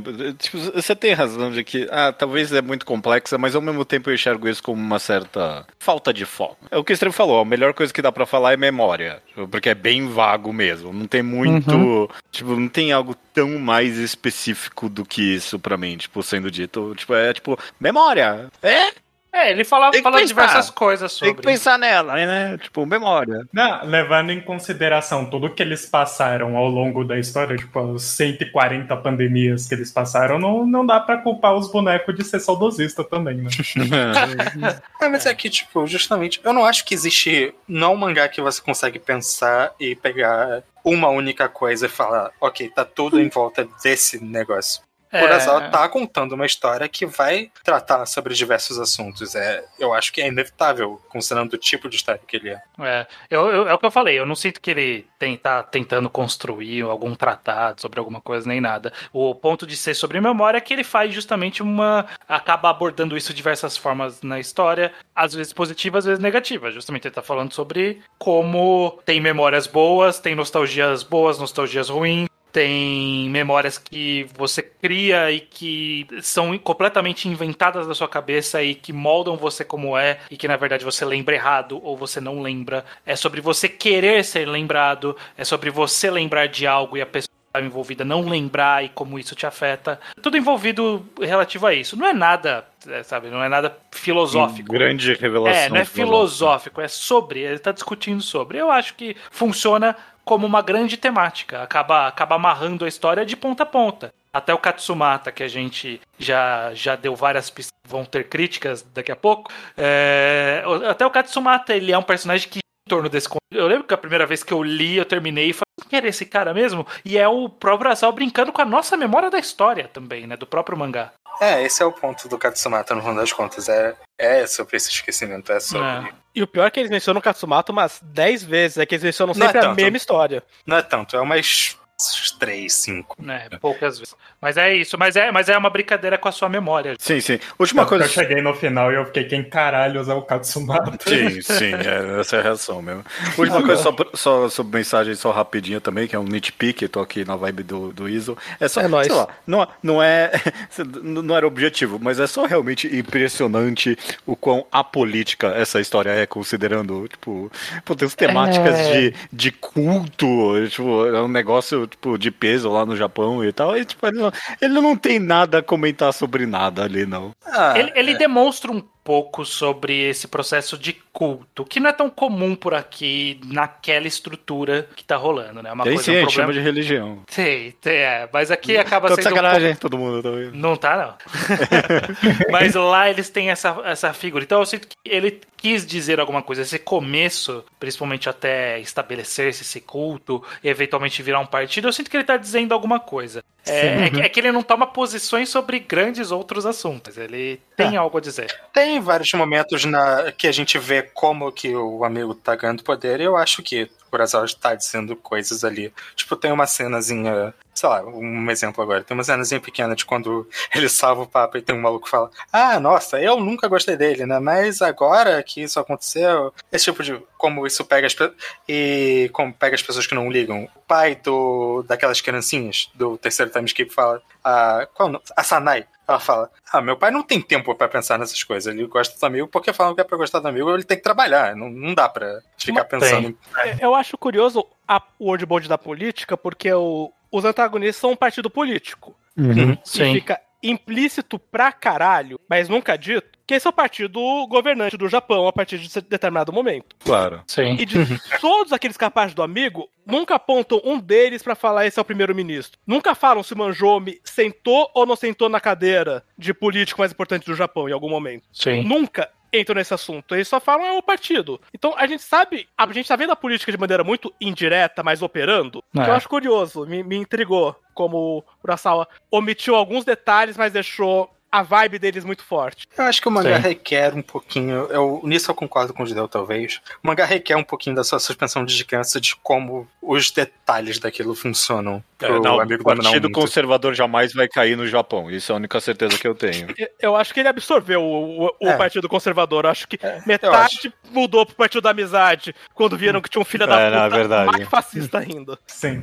Acho que a crítica tanto do partido político quanto do culto, ela tá na, tá na sutileza da história. A história não precisa do Kenji olhando pra tela e falando, e é por isso que os cultos são errados, é apontando claro. pra é. tela. Dá pra ver que ele tem uma, uma visão de que aquilo não é algo certo, sabe? É, e, e ele mostra muito do lado da galera, sabe? Tipo, então, meio que a O que, que, que, que, as pessoas, que, que a menina da escola quer saber qual que é o partido que tá no poder? Sabe quem é o primeiro-ministro? Não, não importa, os outros estão todos fugitivos, fazendo luta armada. Então, meio que a política ela tá distante até dos personagens. O poder político, não. Ele, o poder político tá influenciando o tempo todo. Mas a política, né, o jogo político, a estruturação política, acaba se tornando irrelevante, porque já aconteceu. Eles já estão lá. Eles são o, o maior partido. Por quê? Como que aconteceu? Como se deu esse processo? Tanto faz.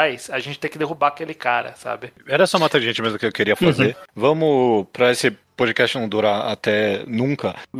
vamos, vamos cada um só aqui escolher, já é mais do que eu queria. Mas cada um que escolhe um personagem, a gente comenta um pouquinho em cima, ok? É, é, é, antes disso, você não quer falar do elefante na sala, que eu acho que é o, o, o grande motivo pelo qual o destino fez a gente falar de vinte Century Boys dois mil e vinte e três. Sobre Vocês querem vírus? Conversar sobre o que é ler um mangá sobre um vírus devastando a humanidade repetidamente várias vezes? Hum. É, então. Porque quando eu li dez anos atrás não tinha um vírus tendo destruído o mundo. Então eu lidei com esse fato ah. muito diferente. Pô, caralho, as ideias, o pessoal morrendo de gripe. É que ele, ele acaba também sendo muito ferramenta, né? O vírus em Sim. si ali, né? Ele é, ele, ele, em algum momento ele esboça um negócio de tipo, uma galera sai de máscara uma hora, mas é muito pouco. É uma realidade que seria completamente diferente se fosse. Que eu quero agora. Só dividir uma experiência minha. Que faz muito tempo, eu nem lembro quem gravou, eu tava lendo um vídeo falando sobre onze de setembro, e que tava falando como a relação de Hollywood com alguns tipos de ataques passou, e que o youtuber falou que ele vê filmes como Independence Day, Armageddon, fica mostrando aqueles prédios caindo, e o youtuber pensa, prédio não cai desse jeito. Eu tenho uma memória muito viva de como é um prédio caindo, uhum. e que não bate mais, isso a gente nota, caralho, eu sei que é bem pior, eu sei que o pânico é mais assustador. Sim. E eu é. senti um pouco do mesmo sentimento no pré-time skip, primeiro ato, quando espalham os vírus em São Francisco, Londres e Osaka. E em um dia, um monte de gente morre e foi só um massacre de um dia só. E eu pensei, isso não é o medo de um vírus. É, vírus não funciona assim. O medo de um assim. vírus não é que você vai morrer nos primeiros cinco minutos e em cinco minutos tem uma... O medo de um vírus é o contágio. O medo de vírus é que se espalhou em Londres, fudeu, espalhou na Europa inteira. O, o é. amigo ganhou quando ele infectou Londres. Não, é. mas o, mas o é problema que o é que esse... Era diferente. É, esse vírus era ruim. Esse vírus, ele matava... Não, não, não, não mas, mas eu, o ponto, mas, o, o ponto disso aqui ponto é que... Justamente, é... por ser diferente, eu penso, o Urasawa visivelmente não viveu na pandemia. Ele não entende o que um vírus tem de assustador. Essa história não seria escrita assim hoje em dia. Sim, seria... é, é. O vírus do amigo, ele não é tão assustador, porque o medo do contágio não é parte do medo dele, é só medo do quão assim, grotesca é a morte. Ele é, ele é assustador porque ele é muito fatal e ele não tá sendo propagado... Por acaso, tem um filho da puta que quer ativamente é, é. infectar as pessoas. É, e, mas, mas em nenhum momento da história o medo do vírus é o medo do o medo de, que alguém, eles sentem... de alguém estar infectado. Não tem ninguém infectado o, que te passa. O medo passa. que eles sentem do vírus uhum. não é o medo que a gente aprendeu a não. ter de vírus. Sim, que a gente sim. pensa, caralho, vírus é uma coisa que dá medo. A gente... Não é esse medo que eles sentiram. É, não, Osaka, tanto que, Londres. Tanto que a minha única reação a esse elefante na sala que você chamou, isso é tipo, meio que... Eu, eu li e eu pensei, ah, Covid. E só, essa foi a única conexão que eu fiz. Eu, tipo, falou em vírus ali, eu pensei, ah, Covid. E só, porque tipo, realmente a história e, não, e, e, não conecta levaram, nada. Não tem nenhuma... Não tem nenhuma previsão mitológica ali, nem não, nada. Não, não e tem eles nada. Sai para, e o Yamane fala, eu entendi o terror de um vírus. Yamane, você criou um vírus que não é o terror de um vírus. Você ganhou um vírus que é uma arma horrível. É uma arma... É uma é, arma instantânea. É, mas, mas ela não, ela não corresponde ao que é o pavor de um vírus para um fanático em ciência ter sido quem propôs. Isso é, não é um é. problema do Urasawa, pelo contrário. Isso. Que bom que o Urasawa não pensava nessas coisas. Que merda que a gente pensa, mas, mas eu, é. pen... eu não consegui não pensar nisso. Hum, eu queria dividir essa experiência. Personagens, Judeu. Me, me começa você, Estranho. Que personagem você quer comentar? Uh, eu acho que a gente tem que falar de, do, dos personagens principais, a gente tem que falar do Kenji, né? Não tem como não usar esse personagem como uma figura central. E eu não sei vocês, mas eu lembrava que ele sumia. Mas relendo, ele, para, ele sobe por muito mais tempo do que eu lembrava. Ele fica é. quase a história inteira fora. Ele fica quase a história inteira fora, né? Ele e a tem... melhor parte da história. Então... Mas, mas não é pela ausência dele, eu não, acho. Não, não, não, não. É, não, é, claro não. Que é, na verdade... Bom, outra vez, até porque sei. ele nem tá ausente, né? Ele, ele é... Ele, ele flutua. Da história fora. É que é a metade do meio. Ele virou uma entidade, né? É, ele virou uma entidade. Acho que o Kenji aparece por cinco volumes, sobe por dez e aparece por quatro. Acho que na prática... É cinquenta cinquenta, ele aparece só por mais que meia grande. O último time skip começa no volume dezessete. É, mas então, meu ponto justamente é que ele é essa figura do cara, do, do herói improvável, e que se torna meio que mítico entre os amigos dele, e eu acho que ele acaba funcionando. Eu acho que não teria sido a mesma história, não, não teria como ter se tornado interessante o time skip, por exemplo, se o Kenji fosse quem estivesse gerenciando a resistência, ou se fosse o Kenji que estivesse preso, sabe? Não, na, nenhum dos destinos dos outros personagens era interessante ser o Kenji. Não, era narrati... interessante ele ter sumido narrativamente. Não, narrativamente é um enorme presente pra obra. Eu já comentei em outros podcasts que eu adoro o trope da troca de protagonista, porque queria esse vácuo na história que precisa ser preenchido, né? Tipo, sim. E, e, e ele vai preenchendo aos poucos de uma forma magnífica pra mim. E dá uhum. espaço pros outros crescerem, né?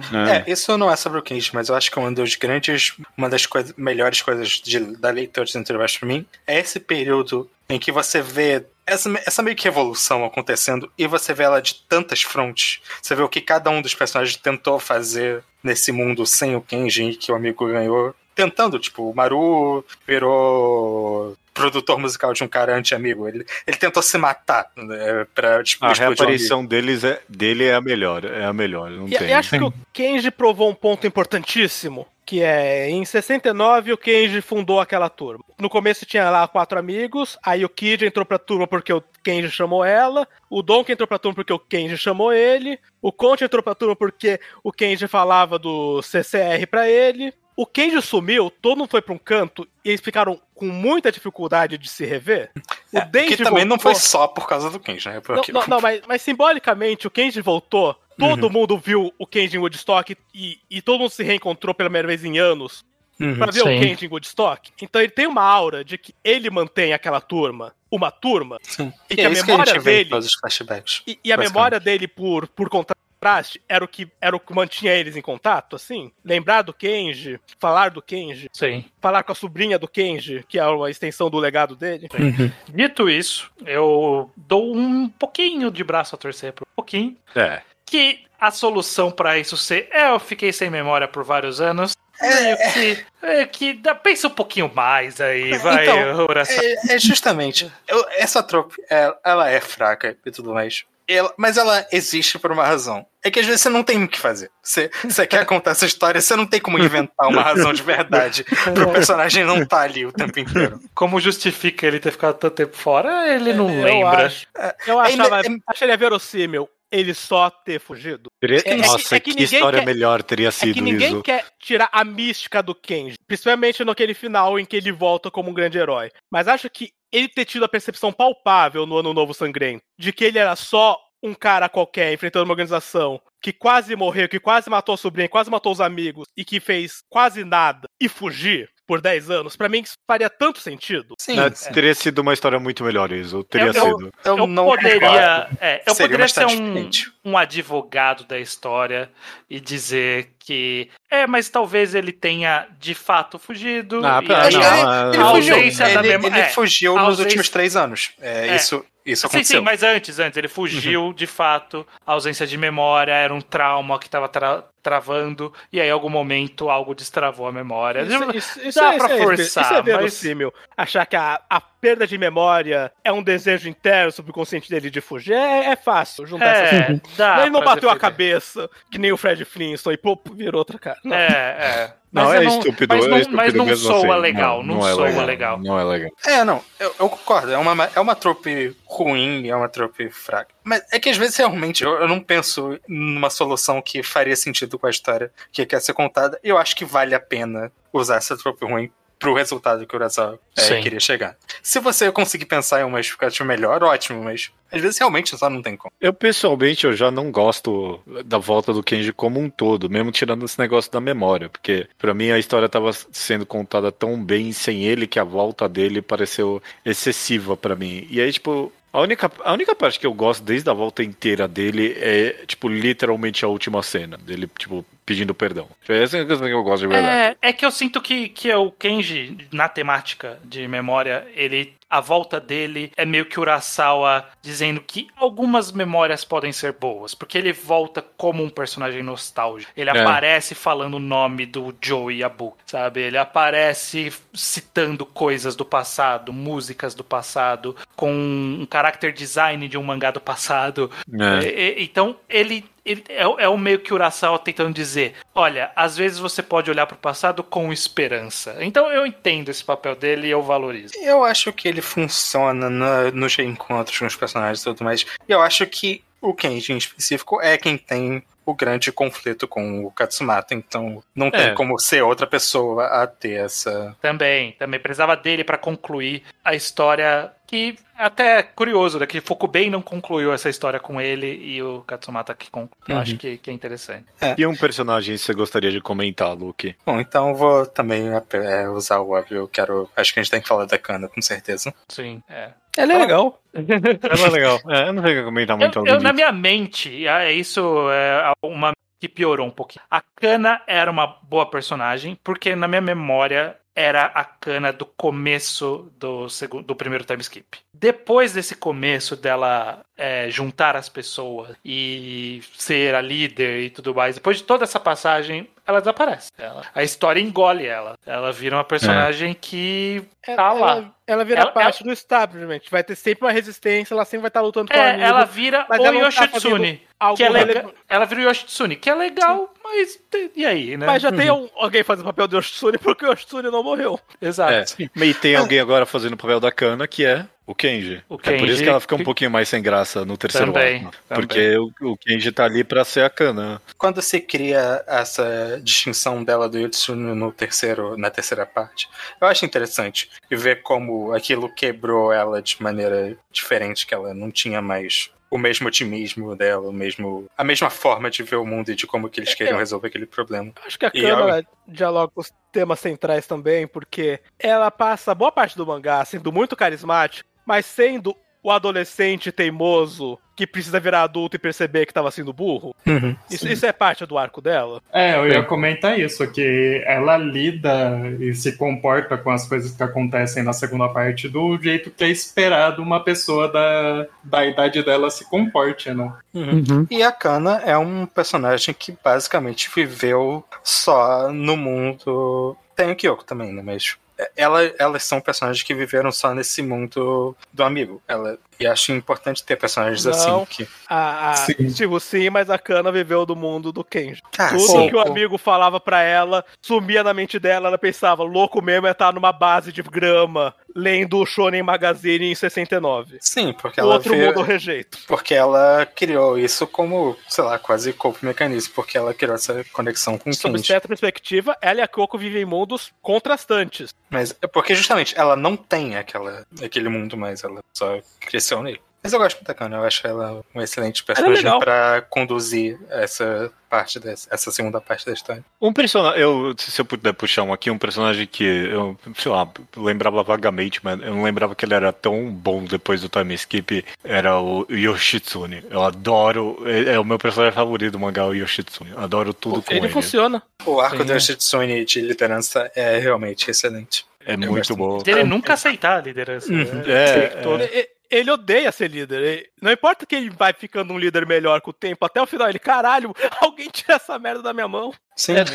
Isso é muito identificável, né? Você é, tá num, você precisar estar naquele posto, mas não é algo que você quer, não é algo que você Sim. se sente confortável. É, você comentou bem mais antes estranho sobre que mangás sobre essas pessoas comuns, né? E pra mim, tipo, em algum nível, o Yoshitsune é o mais comum de todos, sabe? Tipo, ele é esse genérico de, é, salaryman de óculos genérico ali. É tão bom, ele é, ele é um personagem tão redondinho. Eu, eu lembro tão vividamente agora da cena que alguém pergunta pra ele se ele vê a família. E tipo, é, não mais, porque tipo, eles já são, já estão associados a um terrorista. Não quero dar mais infelicidade pra eles. Ele não fala isso nem com pesar nem nada, é só tipo algo que tá resolvido pra ele, sabe? Muito bom, muito bom. Uhum. Isso é muito bom. Quer falar de algum personagem, Iso? Quero, na minha vibe nitpicking, quero falar mal de um personagem. Lá vem. Eu gosto de muitos personagens de Center Boys. Então eu quero falar do que eu não gosto. Quero falar mal da Kiriko. Kiriko Endo. Ah, nossa. Ah, ok. Ok. Eu acho muito estranho a importância que ela tem no mangá, que é muita importância, pro quão raso e com cenas fundamentais faltando é a história dela. Hum. Eu acho que só o mangá não conseguiu criar uma motivação real pra ela ter ficado junto com o amigo. É, é, é, e, e, não, e, e nem criou uma falsa, porque o lance da Kiriko é que ela adotou o Kenji e decidiu que ela ia ser uma irmã excelente pra ele a sacrifícios pessoais, inclusive. Uhum. Aí aconteceu alguma coisa, ela desaparece da vida do Kenji pra casar em segredo com alguém que era conhecido do Kenji, mas ela mantém esse casamento em segredo. E, e o que aconteceu? Isso parece uma mudança de chave radical, sabe? É. Ela abandonar o Kenji pra casar com o Fukubei. Sim, sim, eu, eu concordo com essa parte. Mas eu acho que toda a história da Kiriko, quando você ignora que ela não foi muito justificada quando ela come, como ela começa, é E, e eu sinto que em, em determinado ponto, e esse ponto quer dizer o final, ela parecia que ela era uma pessoa fundamental pro lore, e ela é porque ela criou o vírus, e ela continua sendo só fundamental pro lore, sem ser sem ter uma história pessoal, porque a história dela vira eu fiz o vírus, eu vou fazer a vacina, e meu papel é fazer a vacina, e eu não sinto que ela tem um arco real, só o arco eu fiz o vírus, vou fazer a vacina, eu, é. eu causei um problema, eu causei a solução, eu não tenho uma trama. Ela é importante pra Kana, obviamente, ela vira um... Os também, né? Essa terceira parte da história, ela é tão, parece que foi feito, tipo, correndo contra o tempo, que a história da Kiriko se encaixaria ali e ela deveria ser melhor trabalhada ali, só que não dá. Dá não pra parar agora, né? É. Eu concordo que, tipo, pro, pro mangá como Transformers Boys, a parte dela ficar junto com o Fukubei, ela, tipo, é cinco páginas, enquanto todo, quase todo outro personagem é tão elaborado, todo o processo e, da vida deles. E, e eu não quero ser nitpick com detalhe de continuação, porque isso é coisa de escroto, mas eu quero apontar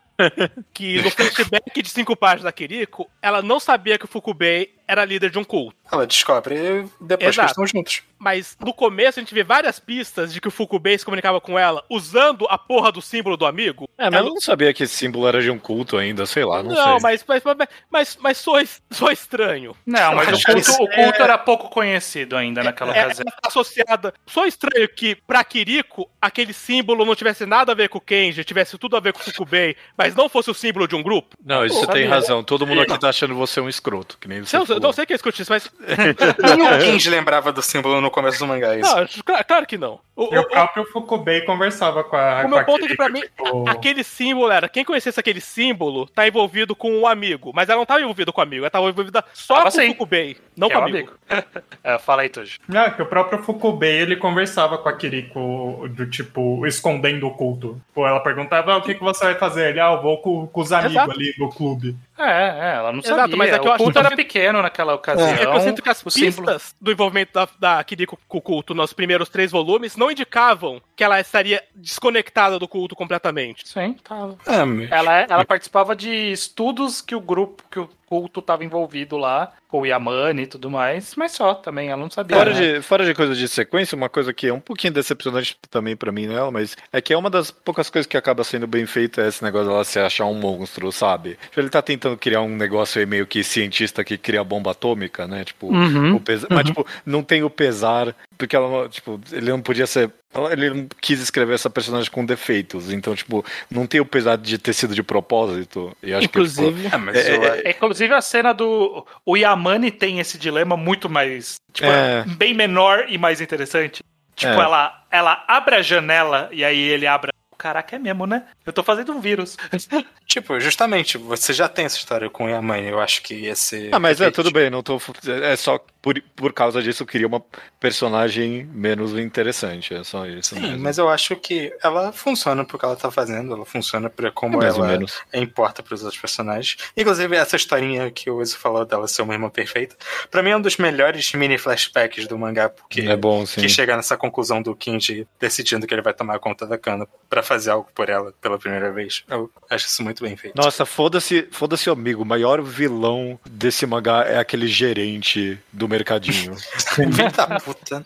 Caralho, que arrombado. Eu odeio esse personagem. Tão arrombado que eu estranhei que ele não era do círculo interno do amigo depois. Como metade provavelmente era e a gente não viu. Que é. Metade dos arrombados depois a gente viu na fotinha do amigo. Hum. Tu joga um personagem específico que você gostaria de comentar? Assim, o meu personagem favorito do mangá é o aquele maluco aleatório do cassino que ensina a Kana a jogar. Nossa, porra, esse Uau. cara é muito bom. Esse é da hora. Quem que, que, que desapareceu, cara? Né? Pra onde ele, ele aparece no final, tipo, ele aparece ai. no final. Eu quero ver a última aposta que a Kana vai fazer. Porque hum. ele não se envolveu de verdade, ele só queria olhar a Kana, unir as máfias.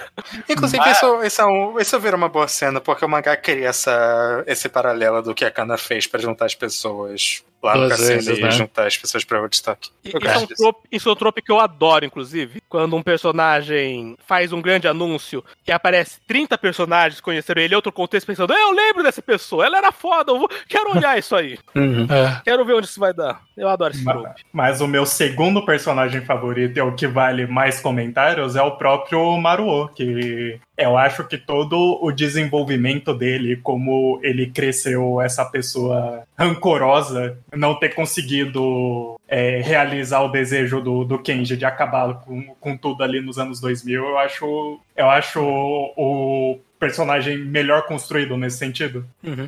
É, o capítulo dele... O... O capítulo dele entrando com granada no corpo pra matar Nossa, o amigo. É, é por caralho. Ele, ele saindo e falando, é, isso é estratégia deles, não é, não é nossa. Sim. Matar inocente é, é muito bom. Errou, é muito. Tinha, que ter, tinha que ter cometido ali. Tinha, tinha que ter feito. Não tinha nada, o Katsumata só ia assumir, judeu. É verdade. E ela aposta matar o Fukubei. Uhum. Vamos lidar com isso, então, pra encerrar o podcast?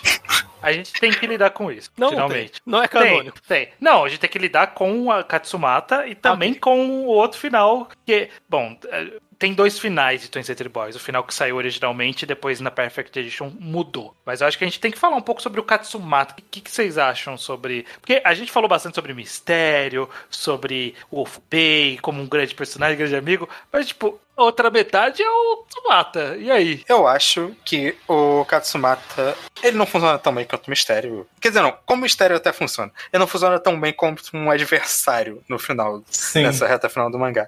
Mas eu acho que ele, como o que, que ele representa, o Katsumata, eu acho que é interessante. Eu acho que essa, ser essa figura completamente esquecida por todo mundo, ser a resposta... Eu, eu gosto disso. Eu, eu gosto do, do, da resolução um Kenji. Eu não, eu não gosto disso, porque é a terceira vez que ele tá fazendo isso. O Fukubei tinha um pouco disso já. Ele queria ser o cara lembrado pra galera que esqueceu disso. E o outro cara, como é que era o nome? Sadakiyo. Sadakiyo. Sadakiyo. É, e agora de novo com... É, e, e eu vou completar... O que o Judô falou, tem uma escalada, e essa escalada ela é explícita no joguinho de realidade virtual, em que o Fukubei era o rosto secreto do joguinho porque ninguém lembrava do Fukubei, uhum. mas o Takio era o rosto mais secreto é. porque ele nem tinha o rosto lá, tinha que colocar o rosto dele velho, porque não existe registro dele jovem, uhum. mas o Katsumata era o rosto mais secreto possível porque não tinha rosto nenhum, porque esse, esse é o homem que nunca... até a vida adulta se, nunca teve face, então parece que ele foi uma, um exagero de um conceito que estava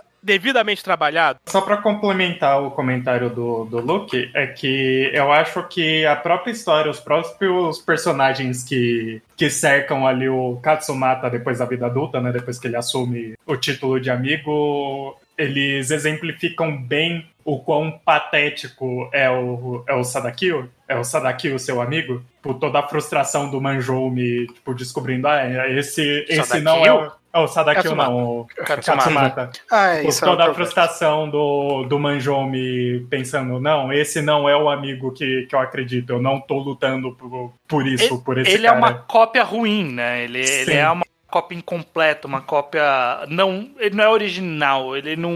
Nem, nem, tem, um, é... tem um flashback ou algum conceito ou um capítulo manga que comenta dessa ideia de imitação da imitação lá no finalzinho. Sim, Sim é. Que ele é isso, porque o Fukubei, ele tinha toda essa dinâmica que ele queria ser o Kenji, então o tempo todo ele queria chamar o Kenji pra brincar e fazer parte do grupo, e o e por isso ele tava copiando as ideias do Kenji, né, e fazendo o plano Sim. dele, e o Katsumata era o cara que tipo, pô, eu queria participar também, eu tinha uma ideia mó legal, e eu vou fazer essa ideia, sabe, foda-se, e todo mundo, não, não, não é uma ideia legal não. Não, vou fazer assim. E, e, e o Katsumata, na perspectiva das crianças em Terror Boys, ele tinha umas ideias chatas, o que o Estranho falou é verdade. Dessa releitura, na, logo no começo, quando eles estão criando o primeiro livro das profecias, e eles falam que eles vão estar vírus em São Francisco, em Londres, em Osaka, e o outro fala, opa, já chega de vírus. Não dá pra ficar jogando vírus pra sempre, vamos pensar outra coisa, vamos explodir uma, o aeroporto, vamos criar outro caos. E eu sinto que o Katsumata ficou jogando vírus pra sempre, ele nunca achou uma...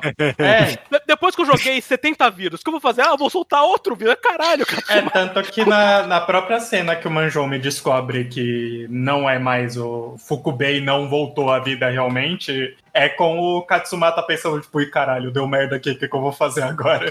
Uhum. É, o quão que... despreparado ele é como amigo. Eu acho o Katsumata interessante justamente na, na comparação com o Fukubei. Tipo, o Fukubei, ele era um personagem que queria atenção e tudo mais. Isso é conectado com o Katsumata esquecido. Mas o Katsumata adulto, o Katsumata amigo, ele já não se importava mais com isso que nem o Fukubei se importava. O Katsumata, ele queria que tudo acabasse. Ele já tinha desistido. Sim. Inclusive, pensando bem, eles são meio que duas representações dos objetivos mais clássicos de super vilão. O Fukubei queria ser o presidente do mundo, dominar o mundo literalmente, ele conseguiu. Uhum.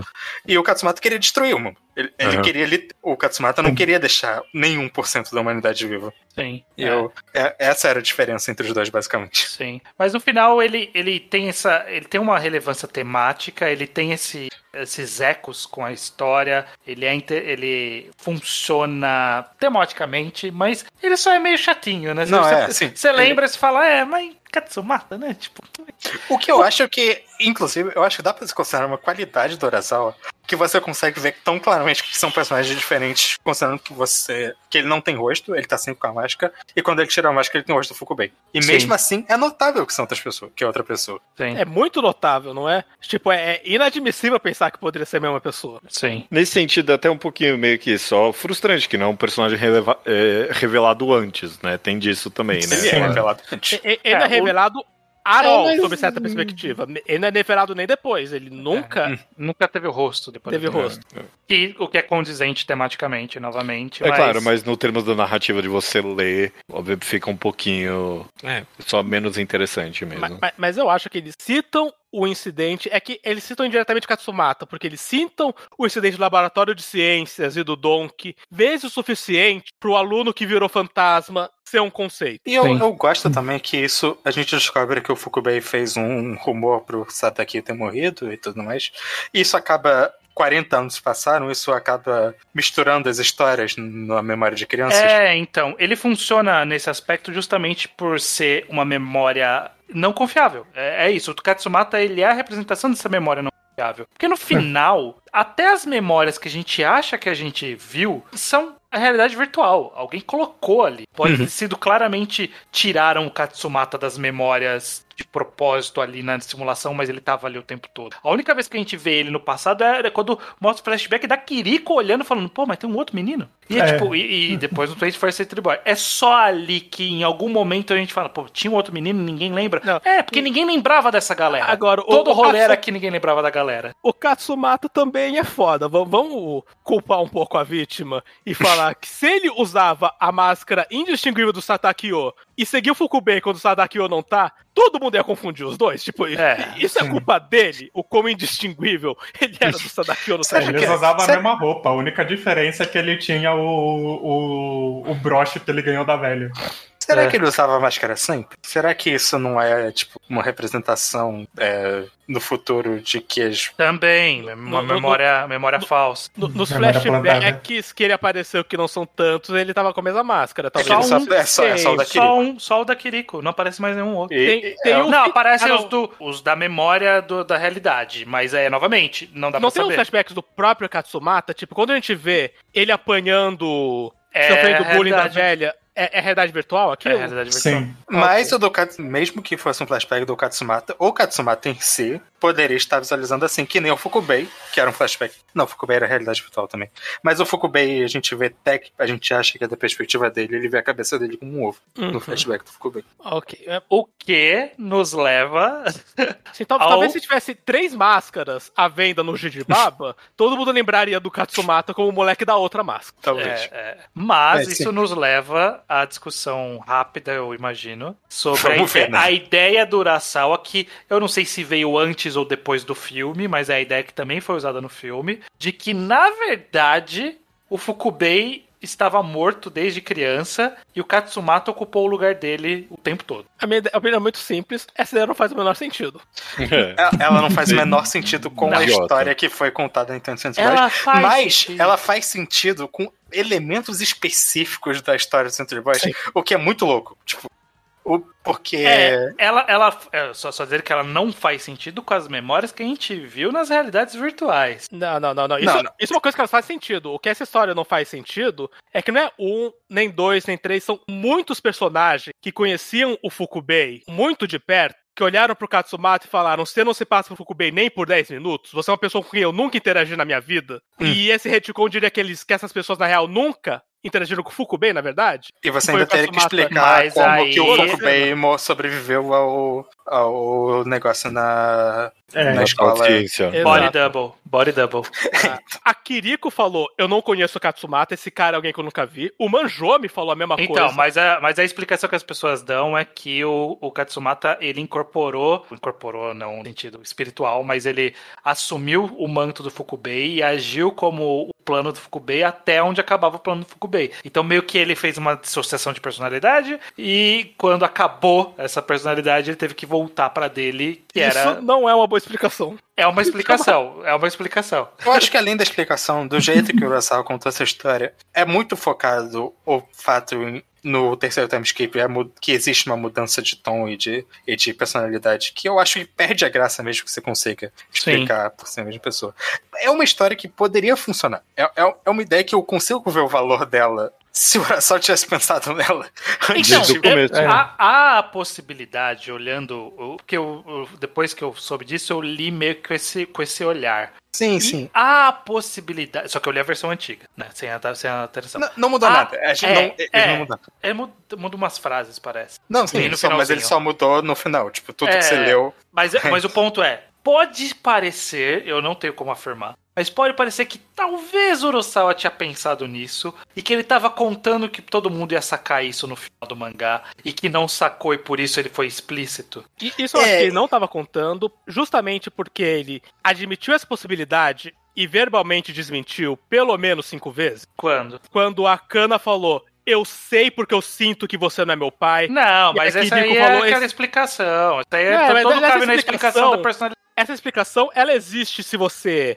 fizer headcanon, mas ela não existe nem na sugestão implícita da obra. Mas, mas a gente então, faz muitos headcanons então, em Century Boys. Vamos, vamos falar das duas coisas que fazem muito mais sentido nessa história se fosse relacionado o tempo inteiro. Primeiro que o Fukubei morre no flashback que a gente vê dele. Isso literalmente acontece. É, a gente vê claramente ele morrendo e isso não, nunca volta na, pra essa cena. Na memória... Como... Sim, sim. Na memória da não, realidade isso virtual. Isso não é na memória da virtual, isso é flashback do Fukubei. Ah, é verdade. Pleno. Porque não, não, mas essa, morreu... essa memória é, da, é o Katsumata vendo a, a realidade virtual. Ah, ok. É. Mas, mas isso existe. O Urasawa contou isso e não tem outra explicação. Tipo, não, não tem nenhuma explicação metafórica. Exato. E nunca isso. voltam pra esse gancho. Tem o gancho do Fukubei à beira da morte e esse cliffhanger nunca é retornado, como hum. ele saiu dali. Sim. E o, a casa do Fukubei, que a gente vê no comecinho dos volumes, do, do comecinho da história, tem toda a referência ao, à música do twentieth Century Boy, que é algo muito mais relacionado ao Katsumata do que ao Fukubei. Sim, exato. Então, isso, é. o pessoal realmente colocou um, uns negocinhos então, ali que ele vai... pode ter pensado nisso, mas no final eu vou dizer que dos dois lados a incompetência. Se ele queria, é. se ele queria ter feito isso e não deixou claro, ele não deixou claro por incompetência, e se ele mudou isso depois, ele mudou por ser incompetente. Então, os dois caminhos não, não pegam bem pra ele. Não. Uhum. Tem, é, eu não entendo muito bem o que, que ele queria. Eu acho que não faz sentido nenhum, mas esse que é o foda, porque não faz sentido nenhum, tirando dois elementos muito específicos que passam a não fazer sentido. Elementos. Que passam a não fazer sentido quando você... É porque, não, mas é que, tipo, é porque o Red Cannon de que era o... Katsumata. O Katsumata o tempo todo, ele tem esse um defeito que, ok, tem um, um plot point em aberto. Tem uma ponta solta ali que a gente nunca vai resolver. Não, desculpa, né? O, se, tipo, se não era o, o, o Katsumata desde o começo. Aí tem esse negócio, tem uma ponta em aberta ali. Ok, beleza. Agora, se é ele desde o começo, você tem que justificar. Você tem que ah, criar sim. cinco ideias ruins pra justificar essa uma ideia ruim pra começo de conversa. Eu acho que a ideia inicial não é ruim. É, é, só... ruim, é ruim, é ruim. Não eu precisa. Eu acho que, assim, essa ideia, eu acho que ela foi feita pro filme, e pro filme, ela funciona, e eu vou falar funciona entre três aspas, porque eu não gosto do terceiro filme. Então, acho que o terceiro filme não funciona tão bem assim, mas o que o filme tentou fazer, essa ideia funciona. Primeiro porque o filme não vai abordar um milhão de pessoas na dúvida de por que tem dois amigos e qual é o mistério dos dois amigos. Esse não é o assunto do terceiro filme. E não precisa ser, porque o terceiro filme é um filme, ele é focado, ele tem... é muito mais direto ao ponto.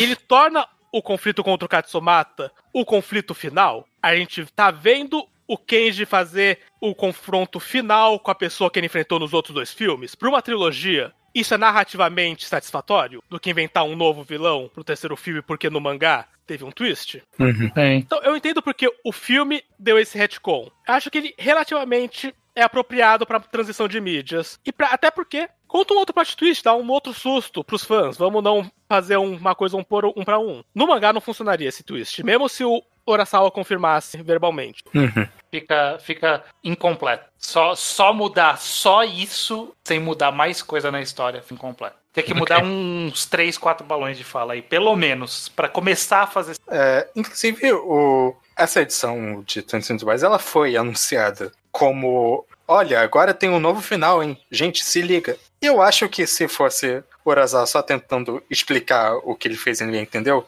não teria sido marketeado dessa forma. Como um ah, outro é, final. Não, é questão do marketing mesmo aí, né? É. é. O que eu acho também é que foi o Urasawa que deu a ideia do novo final pro filme. E ele quis fazer esse novo final existir em algo em versão mangá. Uhum. É, a ideia é bosta, né? Estragar seu, okay, sua edição com... definitiva do mangá. Conversamos de... demais sobre isso agora. Vamos ir pro encerramento.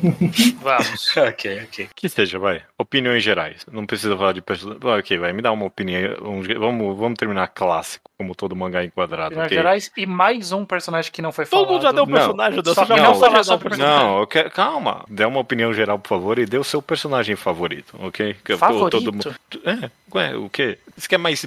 quarenta minutos, tu quer três horas não. de podcast? É só, Por que tipo, não? Bora? A minha sugestão ia ser falar, fazer... Quem vai editar o estranho. É, é eu que tô fodido. Mas falar, tipo, qual outro personagem que não foi falado você quer só citar? Tipo, é rapidinho, não falar, sabe? Só falar na sua fala. Ok, tá bom. Então, conclusão final e, tipo, personagem que a gente não comentou, infelizmente. Começa você, estranho. Bom, eu tenho esse, essa... persona na internet que envolvem muitos avatares espalhados em muitas redes sociais com o símbolo de Century Boys. Então, meio com óculos. Que com um óculos pra, pra não é, ser o mesmo. Mas, basicamente, é, assim, eu, eu fui pra essa releitura com uma preocupação, com um certo cagaço, na verdade. Tá lendo e falar, pô, fudeu, não faz o menor sentido. É, não faz muito sentido manter se for uma história, for uma porcaria. E, e aí eu teria que rever tudo. Eu saio daqui feliz de não precisar rever, porque eu sinto que twentieth Century Boys é sim, ainda um bom mangá. Ele é um épico. Por ser um épico, ele vai ter seus problemas. Vão ter várias coisinhas aqui que a gente clicou, coisas arrastadas, ideias ruins. Mas eu vou carregar pra mim como muito positivo toda a mise-en-scène, toda a movimentação no tabuleiro que o Urasawa faz ao longo da história. É muito, é muito bem feito, é muito estruturado, é muito gostoso de acompanhar. Então foi uma boa releitura, de forma geral. Então permaneço com os avatares onde eles estão.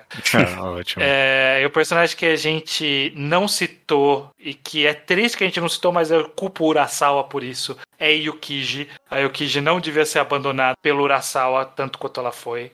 É, e... muitos foram, é eram muitos amigos ali. Mas é triste que ela virou, tipo, a, a mulher que espera. Eu não queria que ela fosse a mulher que é, espera, e ela é. virou a mulher que espera. É, é, ela saiu melhor que o Monchan. Saiu, mas ela é a mulher que espera ainda assim. Hum. Tojo, você ficou feliz de finalmente ter completado a, uma parte da bibliografia do Urasawa? Eu não diria feliz, é só algo que aconteceu, né? Uhum. Mas é, é um bom mangá, sim. Na minha visão, né? É, o, é um Turma da Mônica que deu errado. O amigo e, Cebolinha. Sim. E o personagem que... Um personagem que existe, que eu não gosto muito dele, porque eu não vejo ele muito como personagem, e mais como um, um artifício para as coisas acontecerem na história, é o número treze. Ah, é. eu, eu concordo, eu não gosto muito do número treze. Eu gosto do número treze. Pô, eu acho que ele tem... Ele é muito importante pro quão merda e não tão desenvolvido ele é. É. Uhum. Eu, eu gosto do número treze, na verdade. Eu, eu gosto que a gente vê ele do começo, é, do comecinho da lavagem cerebral até o auge dela, até a reversão dela. Eu gosto dessa escalada e queda. Perfeito. Beleza. É, Iso, me diz aí. Eu, eu gosto de Sentai Boys. Eu, eu acho que é um mangá que tem todas as qualidades, todos os defeitos do Urasawa na sua forma mais palpável e visível. Se eu quiser falar tudo que o Urasawa tem de gênio, eu apontaria exemplos de Sentai Boys. Mas se eu quiser falar tudo que me incomoda nele, eu também priorizaria exemplos de Tenth Century Boys. Mas acho que o mangá tem muito mais coisa boa que ruim. É um mangá muito bom. Vale a pena de reler, vale a pena sempre revisitar. Personagem que eu quero chamar atenção é Deus. Adoro Deus. Olha aí. Reforço, a, acho digno que a última página do mangá é ele. Mesmo não tendo nada de finalizante nele reaparecer, acho que ele é a última coisa que a gente tem que ver. E é isso. Eu vou deixar o Luke por último, porque ele foi o mais eloquente. E porque ele foi quem fez o lobby por esse programa acontecer. Se ele aconteceu, pois foi por é. causa do Luke. É, foi, foi. Me dá vontade de desgostar um pouco mais do que talvez eu desgostei de fato de Tenth Century Boys só porque o Luke gosta tanto. Não é, não é uma birra, é só porque você defende muito, Luke, então eu quero achar mais os defeitos, sabe? Eu, eu saio de, de, dessa releitura gostando mais do que minha vaga memória falava que eu gostava. Realmente, eu, os dois primeiros atos são excepcionais. O segundo, mais ainda do que o primeiro, é tipo, é realmente... Eu não queria comentar isso, mas eu, eu, eu, o segundo ato me faz lembrar do ato, ato, ato atual, Iso, de... de Undead de Unlucky. Eu não sei do que... faz? Sei... É, no sentido que a gente tá, tipo, reencontrando esses personagens, alguns eram um pouco mais apagados e agora, tipo, eles têm um propósito e tal. Então, é... Talvez eu goste desse tipo de narrativa, eu não sei dizer, mas é, eu, eu, eu amei. Eu ainda tenho os meus defeitos, no que tange principalmente... Agora no final, eu fiquei pensando, eu não quero nem falar mais que é tipo a falta de coerência na mensagem. Eu acho que ele tem uma mensagem meio merda em alguns momentos. Eu, eu, eu não gosto nada que ele fala bem de nostalgia, essencialmente. Eu não gosto que em algumas partes da história ele, tipo, ele meio que é crítico à nostalgia e, a, e, a, e algumas outras partes, tipo, não, é mó da hora o Kenji... Lembra das coisas do passado. E, tipo, a história terminar em Woodstock, tipo, recriando um Woodstock é meio que o ápice disso pra mim, tipo, de velhar, tipo, boomer querendo reviver uns momentos. E aí, eu, nesse sentido, a mensagem me é, fica, fica um pouco enfraquecida pra mim. Mas, tirando isso, a narrativa é muito melhor do que eu lembrava mesmo. Então, é, não tem, não tem muito o que falar além disso. Isso é uma boa história, assim. E, sei lá, um personagem que eu, só, a gente não mencionou e só não tem nada pra mencionar mesmo, porque ele só é tipo, uma ferramenta da história, é o, o Ocho, né? Ele é tipo, ele é cool, ele tá ali pra ser mais cool. Que uma ferramenta, mas ele, é, gente... Ele é injustiçado. Fala, é, isso ele... é toda uma história que o Kenji criou, todo flashback é o Ocho, dando é. todos os pitchings. Foi sempre o Ocho. É, porque ele é uma ferramenta. É, tipo, ele, ele é, ele Eu é acho cool. que o Ocho tem uma boa história. Além dele ser muito cool, eu acho que ele tem uma boa história. Fala bem de Tenth Century Boys pra mim agora, Luke. Uhum. Eu quero fazer dois comentários um pouquinho mais de coisas que eu que deixei passar durante o podcast. Então só vou falar que era um dos meus mangás favoritos antes de eu reler. Continua sendo um dos meus mangás favoritos antes, depois que eu reli. E eu tô, eu tô fazendo o oposto do, do Iso e de você, porque eu tô ignorando propositalmente algumas coisas que eu não gostei tanto assim, porque eu não quero comentar. Eu, eu não me importo. Uhum. É, não, faz, não fez diferença na minha apreciação do mangá. Por mais que se você me pedir, eu consiga citar uma quantidade considerável. Eu gosto muito, é um dos meus grandes favoritos. Tem dois fatores que eu acho que merecem ser sempre elogiados no Urasawa. Primeiro que eu acho que ele é um quadrinista sempre exemplar. Eu acho que todos esses momentos de caracterização de cenas que fazem você ficar emocionado pelos personagens e tudo mais, que ele faz muito bem em Monster, fez muito bem aqui, é sempre levado por como ele controla bem o, o ritmo dessas cenazinhas. Sempre tem esse momento de silêncio a mais, essa, essa pausa só pra te deixar refletindo sobre o que os personagens passaram e passar essa sensação deles. Eu acho que ele sempre fez isso muito bem.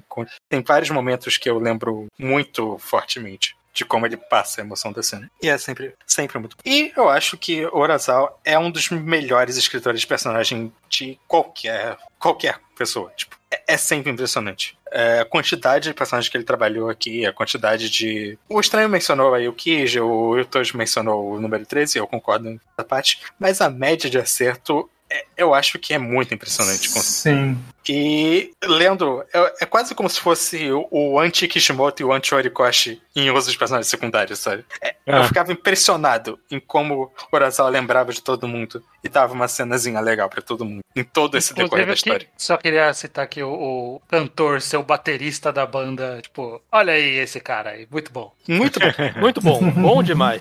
E é isso, é, é sempre, eu fico, é muito impressionante como o Urasawa consegue trabalhar um elenco tão grande e dar essa atenção pra todo mundo, mesmo que, obviamente, não vai ser perfeito. Tem quinhentos personagens desse manga. Acho muito. Personagem que vocês já falaram a maioria, né? Eu queria falar do Deus, eu queria falar do Dodge. Eu acho que o Sadaki tem uma história que realmente me pegou emocionalmente. Eu gosto muito dele. Aquela muito cena do, da história do, Sadaki, eu, do professor é mostrando bom, a foto dele criança. Porra, quando aparece a de... foto. Sim. É bom é demais.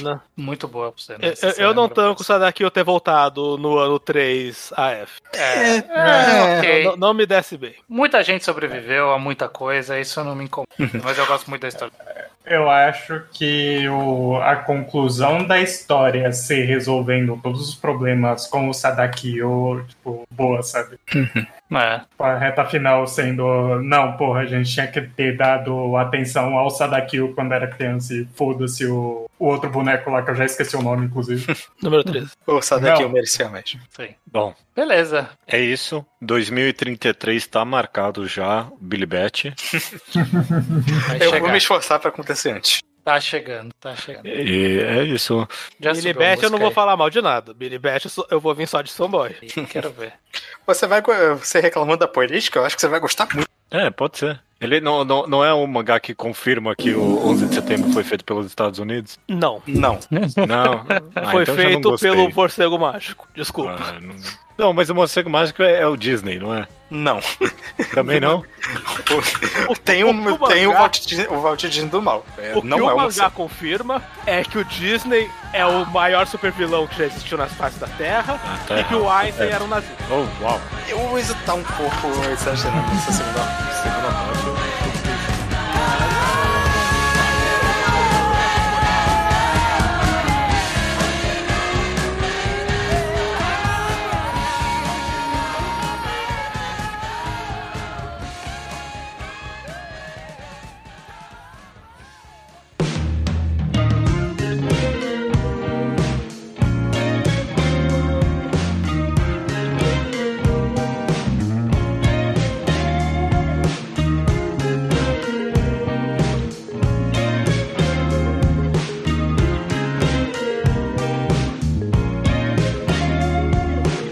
Recomendação da semana é minha. Tá todo mundo sorte. É, é sua sim. Eu devia ter puxado pra você, né? Que, que, qual, qual a sua recomendação, estranho? Eu vou fazer uma recomendação curta e rápida, porque a história ela é assim bem até o momento. E ela, surpreendentemente, ela cai num trope ainda não identificado dentro do Ao Quadrado.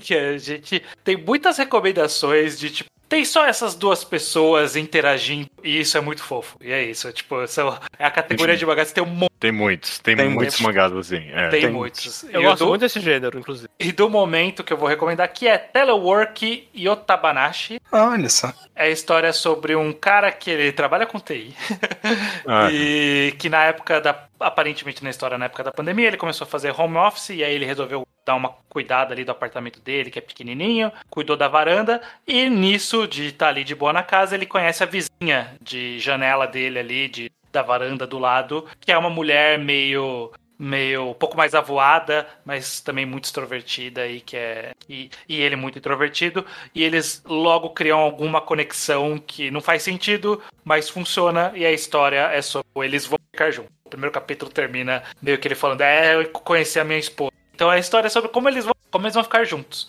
E é basicamente só isso. Até o momento são poucos capítulos, aqui no momento da gravação catorze. São histórias bem curtinhas, capítulos bem curtos. Mas é gostosinho de se acompanhar ali, tipo, eles têm um relacionamento muito maduro, racional, eles se entendem muito bem, conversam bastante, e ainda assim é muito fofinho. Então eu acho bem interessante como construindo até aqui. Poucos capítulos, mas bem gostosinho. Hum, ok, parece, okay. parece é... bem charmoso mesmo. Eu acho que vai ajudar é, o público a se interessar, talvez. Essa, essa autora, ela fez um mangá bem queridinho do público de Hong Kong, que se chama Aseto Seiken.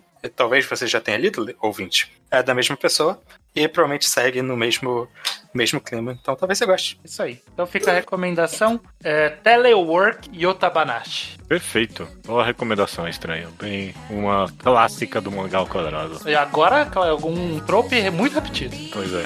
Uhum. Perfeito. Feita essa recomendação, só pode dizer até semana que vem. Até semana que vem. Até semana que vem.